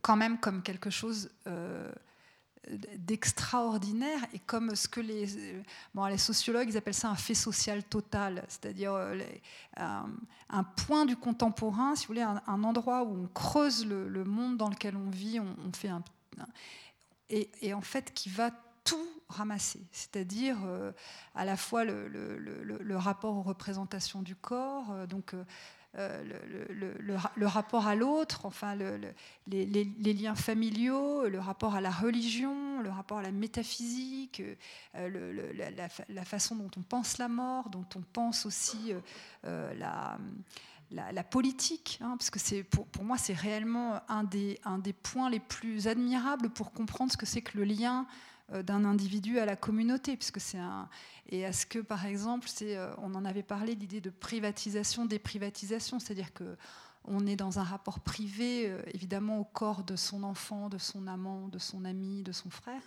et puis qu'à un moment donné, on déprivatise ce corps et on le remet au pot commun. C'est des gestes qui sont quand même effarant, surtout dans des espaces-temps qui sont extrêmement contraints, légalement, techniquement, et aussi du point de vue émotionnel. C'est-à-dire qu'on demande à des gens de se prononcer dans des situations de choc. Enfin, quand on regarde ça vraiment, cette histoire de la transplantation, du don d'organes, tout ça vient. Et ça en fait quand même un sujet incroyable. Moi, j'avais pas d'expérience personnelle avec ce sujet. En revanche, j'ai écrit ce livre à la suite, dans la foulée, dans le sillage, dans l'espèce de ressac d'un deuil de proche, d'une personne que j'aimais et qui est morte d'un infarctus massif. Donc moi, je suis rentrée dans ce livre pas par le don d'organes, mais par le cœur. C'est-à-dire que d'abord, j'ai arrêté tout ce que j'étais en train d'écrire, etc. Et quand, quelques mois plus tard, quand j'ai recommencé à écrire, je me disais, je tournais autour de cette histoire du cœur humain, du cœur qui lâche, etc. Et en fait, évidemment, le cœur, c'est le cœur, et c'est beaucoup. Ça amène aussi toute la culture du cœur, le fait que c'est un symbole, que c'est le symbole de l'amour, que c'est le symbole du courage, je sais pas, et que c'est à la fois le lieu de l'amour et le lieu d'une tradition aussi littéraire, l'amour courtois, que ça regarde vers la chanson de geste. Et tout d'un coup, il y avait, même à travers le cœur, il y avait beaucoup de choses qui j'étais un peu démunie, et évidemment il y a cette pompe, et puis voilà, ça, tout d'un coup je me suis dit, mais je m'étais beau intéressée avant à la transplantation cardiaque, j'ai eu envie de tout reprendre et de tout déplier. Mais c'était pas du tout dans un geste militant pour le don d'organes, c'était plutôt voilà, vraiment par l'organe lui-même. Ouais. Merci. Il y a une question ici. Oui, je suis aussi un admirateur, et donc j'en profite pour vous remercier beaucoup pour tout ce travail extrêmement émouvant. Mais il y a quand même des questions qui se posent, et j'aimerais bien profiter de votre présence ici pour comprendre mieux. Alors je m'arrêterai surtout sur Naissance d'un pont et Réparer les vivants, dans lequel, d'abord, je dirais, il n'y a pas tellement de place pour les nuls dans ce livre. Il n'y a vraiment que des gens excellents. Ils sont tous. Vous les confinez dans des métiers techniques que vous comprenez très précisément, comme ça a déjà été dit.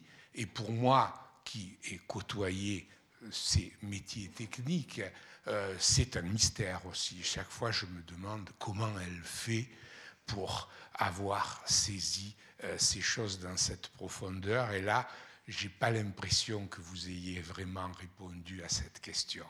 Donc, j'insiste sur ce point. Surtout que vous parlez en plus de repères orthonormés, comme ça, dans cette conférence ce soir. Tout ça, ça demande encore peut-être un peu d'explication pour nous aider. Et la deuxième chose, c'est que je vais parler alors là de Naissance d'un pont. Cette construction de ce pont mégalopanique, c'est vraiment un projet totalement débile, et vous le savez bien, vous vous en moquez tout le temps d'une façon très subtile dans le livre. D'ailleurs, ce projet a des opposants aussi dans votre livre. Mais alors, ces opposants, ils sont tous très violents dans l'action. Il y a ce fameux jeune anthropologue américain qui essaie de faire quelque chose pour ces peuples autochtones de la forêt voisine, et la seule chose qu'il fait, c'est qu'il vient casser la gueule du chef de chantier. Ils ne se sont pas parlé, quoi. Ils ne se sont pas parlé. Et on se demande... si vous voulez, on a l'impression que tous ces gens qui vivent dans l'émotion et dans l'action, et qui sont excellents dans l'émotion et dans l'action, ne se parlent pas. Est-ce que l'activité de penser, ce serait quelque chose de dangereux pour la vraie vie ? Question subversive. Alors, sur la première question...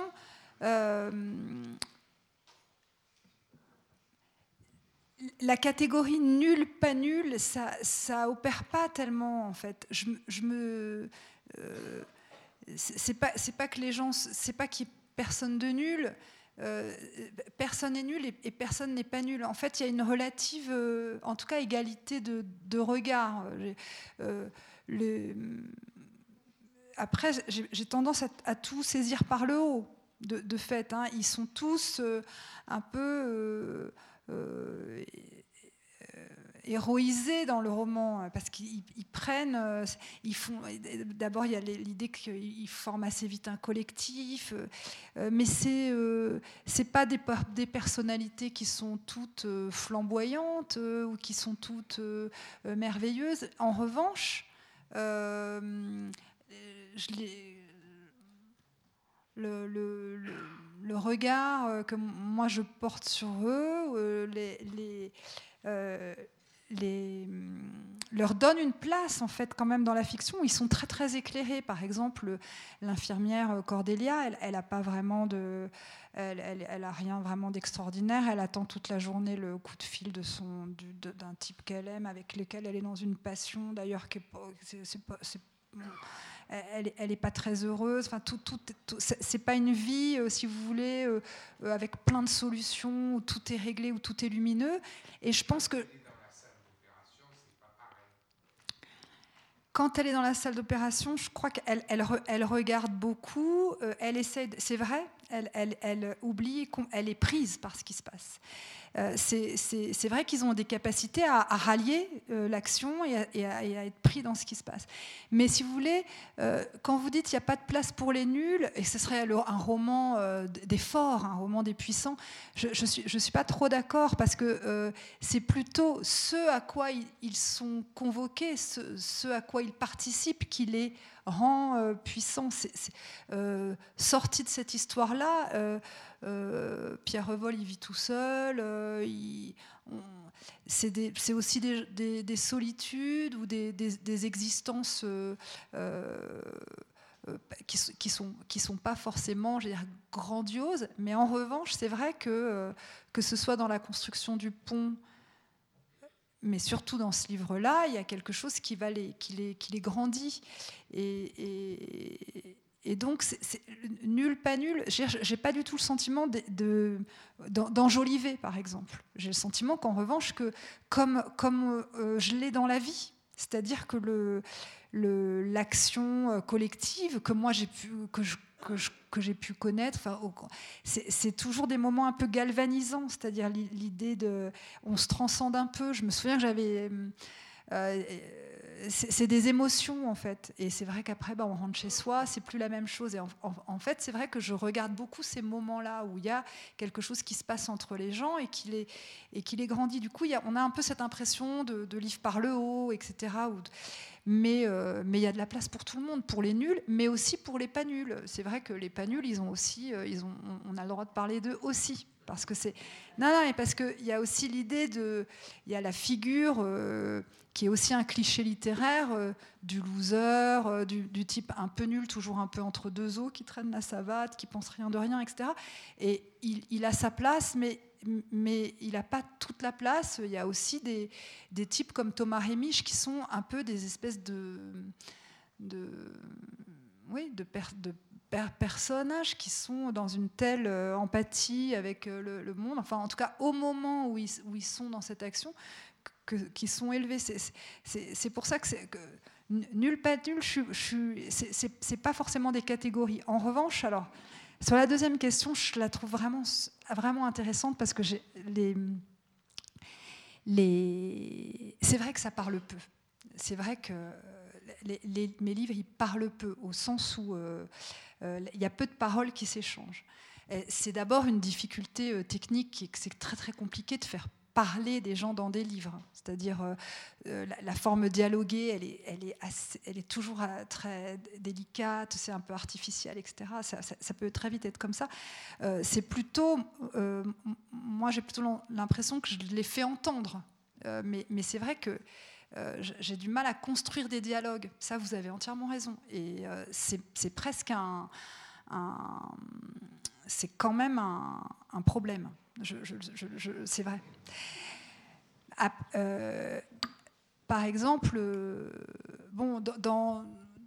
dans Corniche Kennedy, l'idée, c'était aussi que la phrase, elle puisse être comme une espèce de caisse de résonance de ce que se disent les jeunes. Donc, il y avait beaucoup d'attention à l'oralité, mais paradoxalement, on parle assez peu. Les gens dialoguent peu. Je trouve ça difficile. Et vous avez raison. Et d'ailleurs... c'est vrai que j'ai du mal, moi, à lire des... Alors, évidemment, il y a la forme théâtrale, les dialogues au théâtre, c'est autre chose. Mais dans les romans, je trouve que les dialogues, c'est aussi des moments où tout s'arrête, souvent. Hein. Les locuteurs s'enchaînent, et puis finalement, là, c'est comme si on avait éteint la lumière, on n'entend plus que les gens qui parlent. Et surtout, il y a un rapport assez prudent de ma part à la parole, à ce qui se dit. C'est-à-dire que souvent, j'ai l'impression qu'on pourrait raboter encore plus ce qui se dit et que finalement, l'essentiel, c'est presque, je sais pas, de dénouer ses cheveux et on sait ce qui se passe. Vous voyez, ça passe plus par des gestes qui me semblent parfois plus frontaux, qui portent plus de... Mais bon, le fait est que j'ai quand même du mal à faire parler les gens, ça c'est sûr. Et alors après, sur l'histoire de la pensée... Les étudiants me disaient, mais est-ce que vous écrivez d'abord avec des idées, ou me demandaient ça cet après-midi, est-ce que le point de départ des livres, c'est d'abord des idées et puis on construit des fictions qui vont prendre en charge ces idées et finalement leur donner une représentation dans la littérature, dans le roman, dans la nouvelle, etc. Ou est-ce que ça passe à l'inverse? Et c'est vrai que je leur ai répondu, alors pour Naissance d'un pont, comme c'est un livre auquel j'ai pensé très longtemps, que j'ai écrit assez vite, mais en fait sur lequel j'ai beaucoup réfléchi, etc. Au départ, je partais d'une idée précisément, mais évidemment, ça se passait pas bien du tout. J'arrivais pas, parce que je voulais écrire un roman sur la conciliation, le compromis. Qu'est-ce que c'était de s'accorder? Et ce qui est génial avec un pont, c'est qu'on a immédiatement,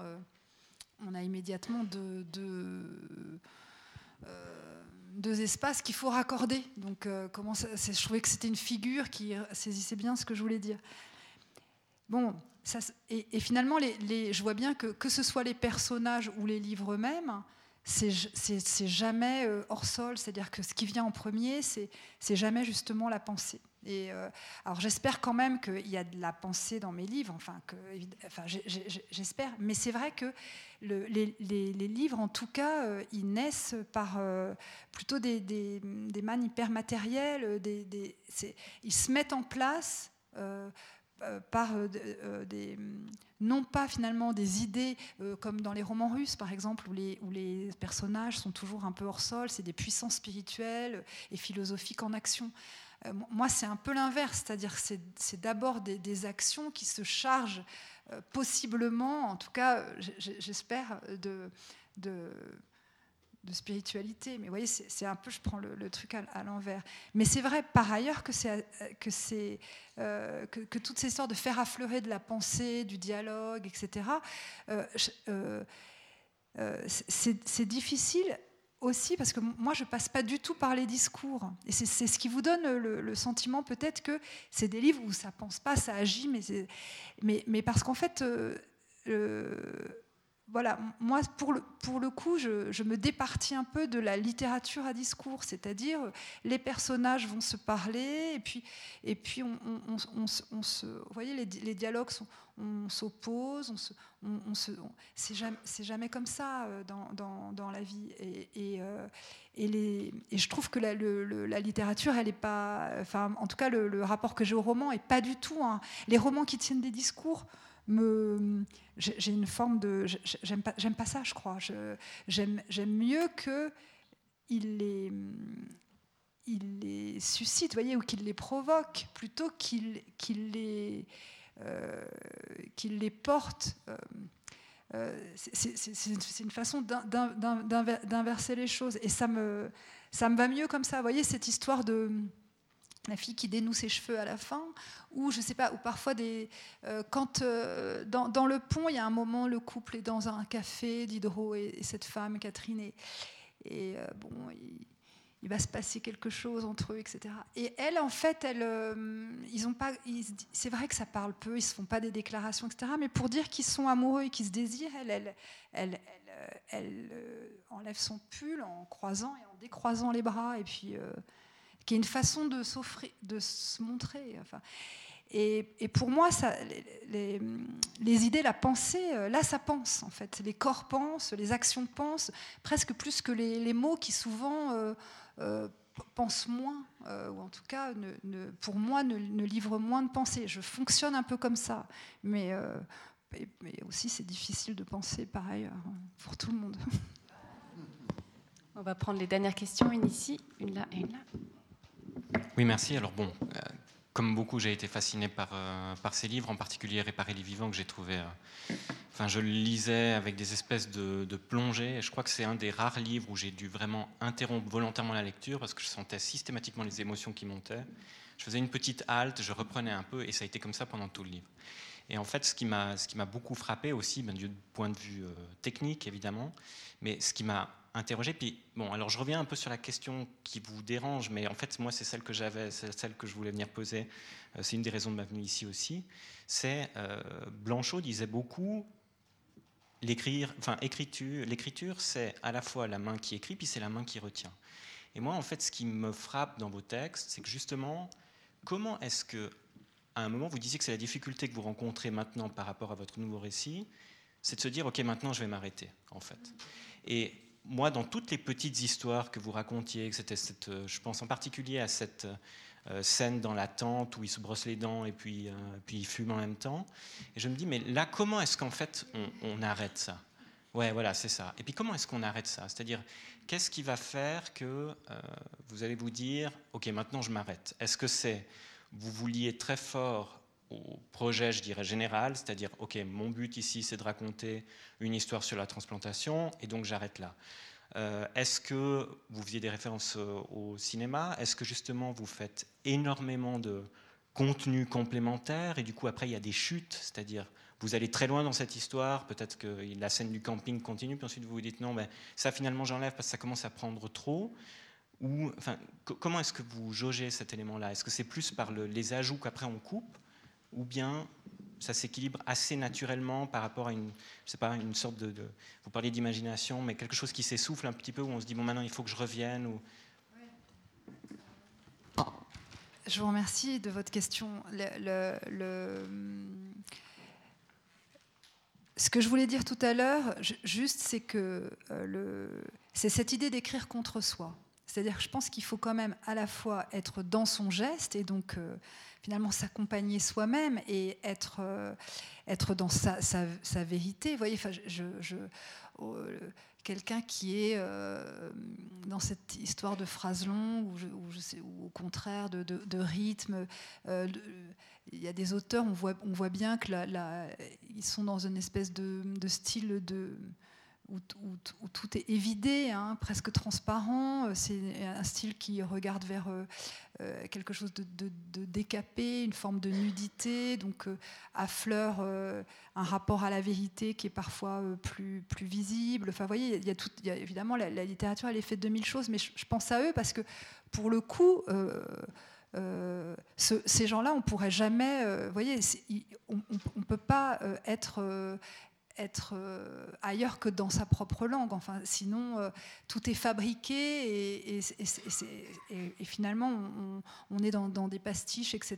Donc, moi, je vois bien que l'équilibre, enfin, ce qui m'attend, c'est à la fois de régler cette histoire de tempérament et en même d'écrire à la fois avec moi et contre moi, c'est-à-dire laisser un peu une place au contre. Parce qu'en fait, il y a des fragilités. Moi, j'ai quand même... j'aime mon travail, mais je ne suis pas aussi complètement...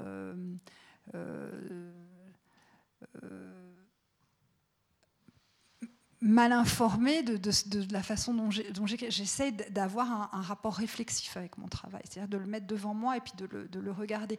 C'est pas très facile, mais c'est intéressant. Et finalement, je vois bien les fragilités, c'est-à-dire qu'il y a des moments où je dis, vous voyez, il y a quelque chose d'abusif, il y a quelque chose de fébrile, il y a quelque chose ça va vite, il y a quelque chose comme du trop, et que ça gagnerait. Et finalement, quand je coupe, je vois que c'est plus clair et que les lignes, elles sont plus visible. Enfin, oui, ça. Et en fait, ça, j'y suis plus attentive maintenant, parce que d'abord, c'est un travail qui est tout le temps, qui évolue beaucoup d'un livre à l'autre, même si cette écriture, on peut la pister d'un livre à l'autre. En même temps, elle évolue, les choses évoluent. Les majeurs se répartissent pas toujours sur les mêmes. Les intensités sont pas placées aux mêmes endroits finalement. Et c'est vraiment ça que je voulais dire. Et par exemple, oui, quelque chose de j'allais dire de plus... le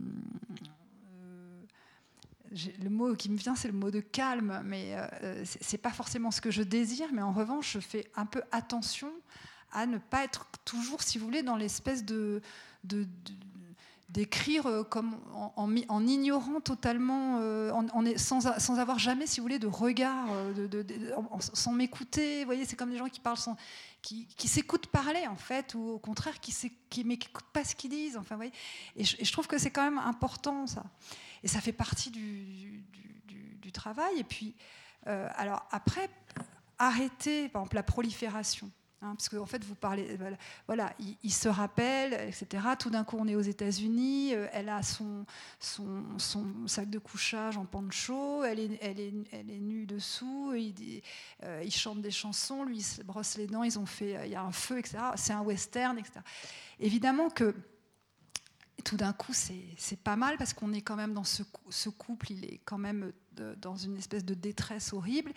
Et finalement, je vois bien que la pente, c'est de m'écarter de ce qui les occupe, qui est vraiment est-ce qu'ils vont dire oui ou non au fait de donner le corps de leur fils.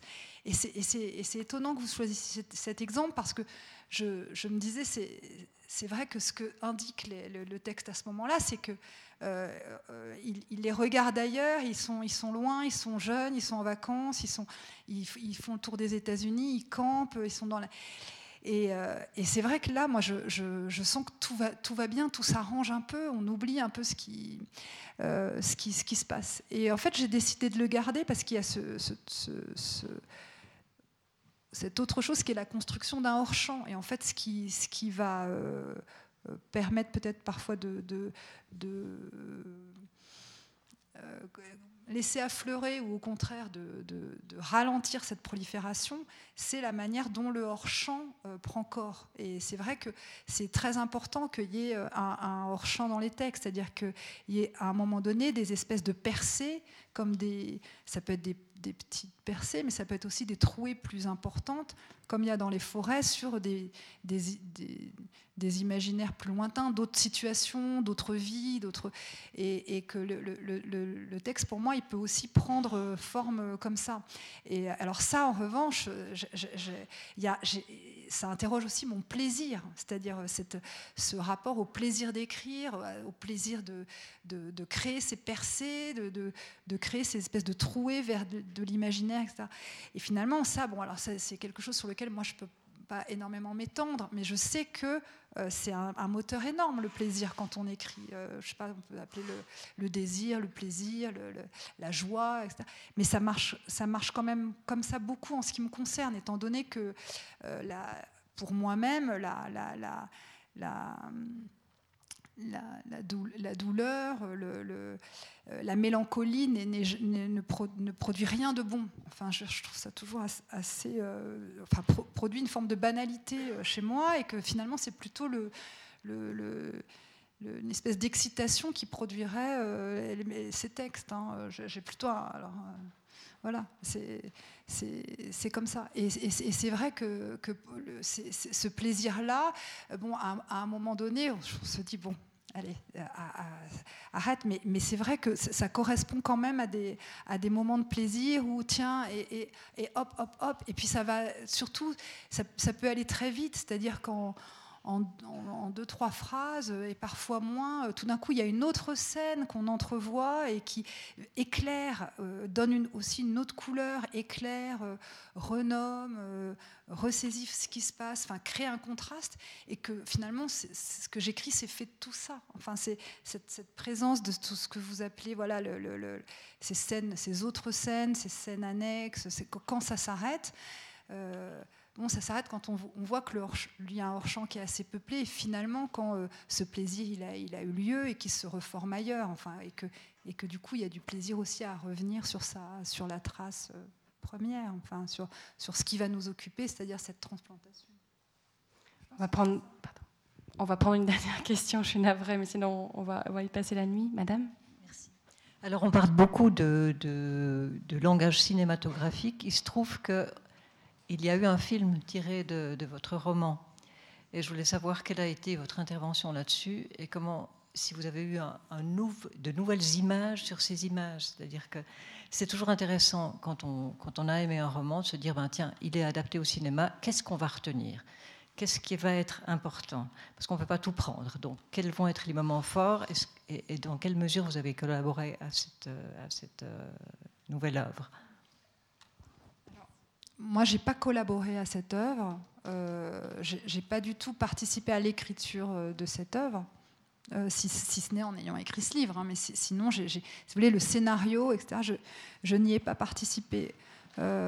C'est très clair dans ma tête que c'est l'œuvre d'une autre personne, que c'est plus mon œuvre, que finalement moi j'ai fait ce que j'avais à faire et que ça part ailleurs, ça se transfère ailleurs.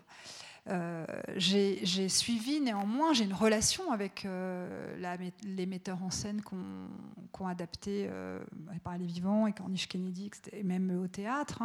J'ai des relations avec eux qui consiste à lire les scénarios et puis à faire des retours de lecture. Ça peut arriver, il y a 3-4 fois. Pour Réparer les vivants, c'était un peu plus important.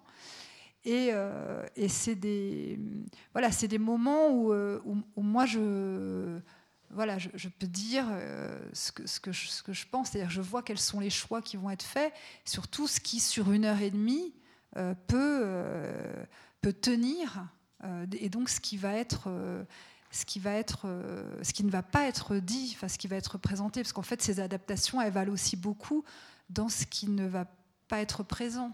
Et puis après, il y a dans ce qui va être ajouté aussi. Il y a deux types d'interventions. Il y a les coupes et puis il y a les ajouts. Et puis évidemment, il y a tout le reste, c'est-à-dire la façon dont c'est filmé et tout le langage, l'écriture cinématographique des réalisateurs. Mais au départ, par rapport au texte, c'est beaucoup ça. Et voilà. Et ça, je peux en dire quelque chose. Après ça, il n'y a absolument pas de les relations que j'ai avec ces artistes ne relèvent pas du tout du droit de veto, etc. Ils ont travaillé totalement librement.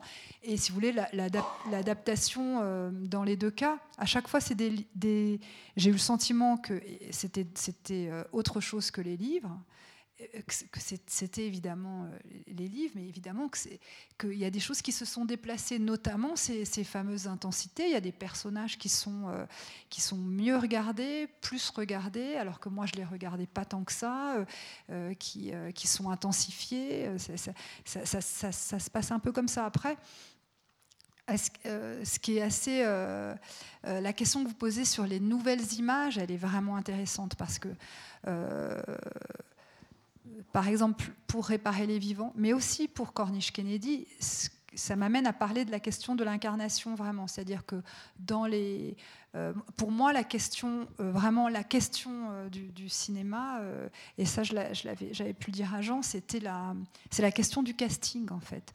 Pas en termes de célèbre, pas célèbre, c'est pas ça. C'est que des acteurs, des vrais corps et des vrais visages vont venir en lieu et place de personnages qui, si on en écrit 50 pages afin de les décrire, ne seront jamais aussi incarnés dans les visages et dans les corps que par des acteurs. Donc en fait, et le cinéma impose énormément, c'est-à-dire que tout d'un coup, le visage de ces acteurs devient quand même le visage des personnages du livre. Et ça, c'est quelque chose qui est quand même une source de tension, alors de curiosité, de plaisir, etc., mais aussi une source de tension qui vont être les visages et les corps des personnages. Et en fait, pour moi, c'est ça la question. Et je me disais, est-ce qu'après, quand je regarde le livre, moi, quand je le reprends, est-ce que me viennent les images des acteurs du film ? Non. Non. Enfin, en ce qui me concerne, non. Après, je ne sais pas comment ça... mais pour moi, il n'y a pas eu... Ils se sont pas... ils n'ont pas pris la place des figures du livre. Et évidemment qu'il y a des plans, notamment dans le film de Dominique Cabrera, les plans des plongeons sur la Corniche Kennedy, ou alors dans le film de Katell Kilévéré, les plans de l'accident, etc., qui étaient quasiment dans leur dans leur facture des hommages aux livres, parce que c'était des plans séquences assez longs, un peu sinueux, etc. Et c'est vrai que ces images-là, elles sont appelées parfois quand je peux regarder. Alors après, ce n'est pas un texte que je relis tout le temps, hein, mais quand je suis confrontée à ce texte, parfois ces images, elles viennent. Mais ce qui importait pour moi, c'est que les figures des personnages, elles puissent rester disponibles à chacun, c'est-à-dire que chacun puisse les incarner comme il le souhaite. D'autant plus que, pour finir, moi je les imagine souvent par rapport à des images d'acteurs ou des images de gens que je connais. C'est-à-dire, d'ailleurs, à un moment, il y a écrit « Elle a les yeux s'ignoraient », etc., pour dire, ou « Rampling », les yeux comme ça, avec les paupières et puis le regard. Bon. C'est deux noms d'actrices quand même pour décrire une forme de... Donc vous voyez, il y a des va-et-vient en permanent, et moi aussi je me sers aussi de ces figures, de ces corps, etc. Et puis parfois de gens que je croise ou de proches, etc., dont un geste ou une manie ou un trait physique peut se retrouver dans les livres. Mais si vous voulez... Moi, je vois bien, quand je parle souvent des adaptations de Madame Bovary qu'on connaît. Bon, il peut y en avoir 50, hein, des Emma Bovary. De toute façon, celles que l'on... Il n'y en a aucune qui prendra la place d'Emma Bovary du livre. Parce qu'en fait, elle a beau être décrite par Flaubert, les bandeaux noirs, la coiffure, etc.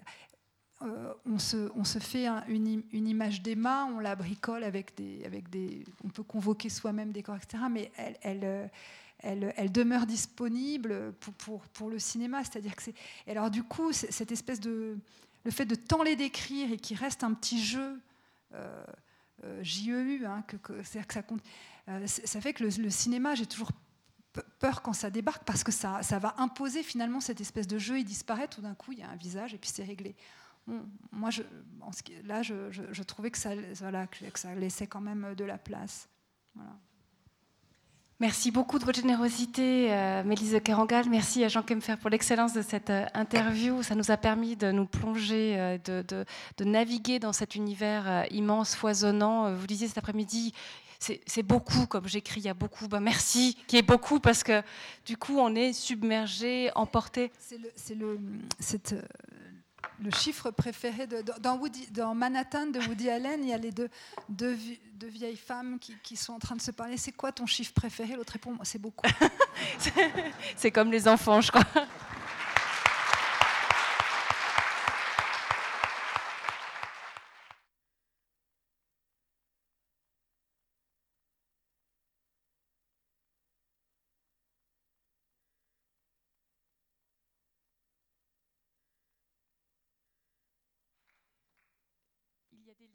Un bar, de quoi passer encore un excellent moment. Merci à tous de votre participation et très bonne fin de soirée.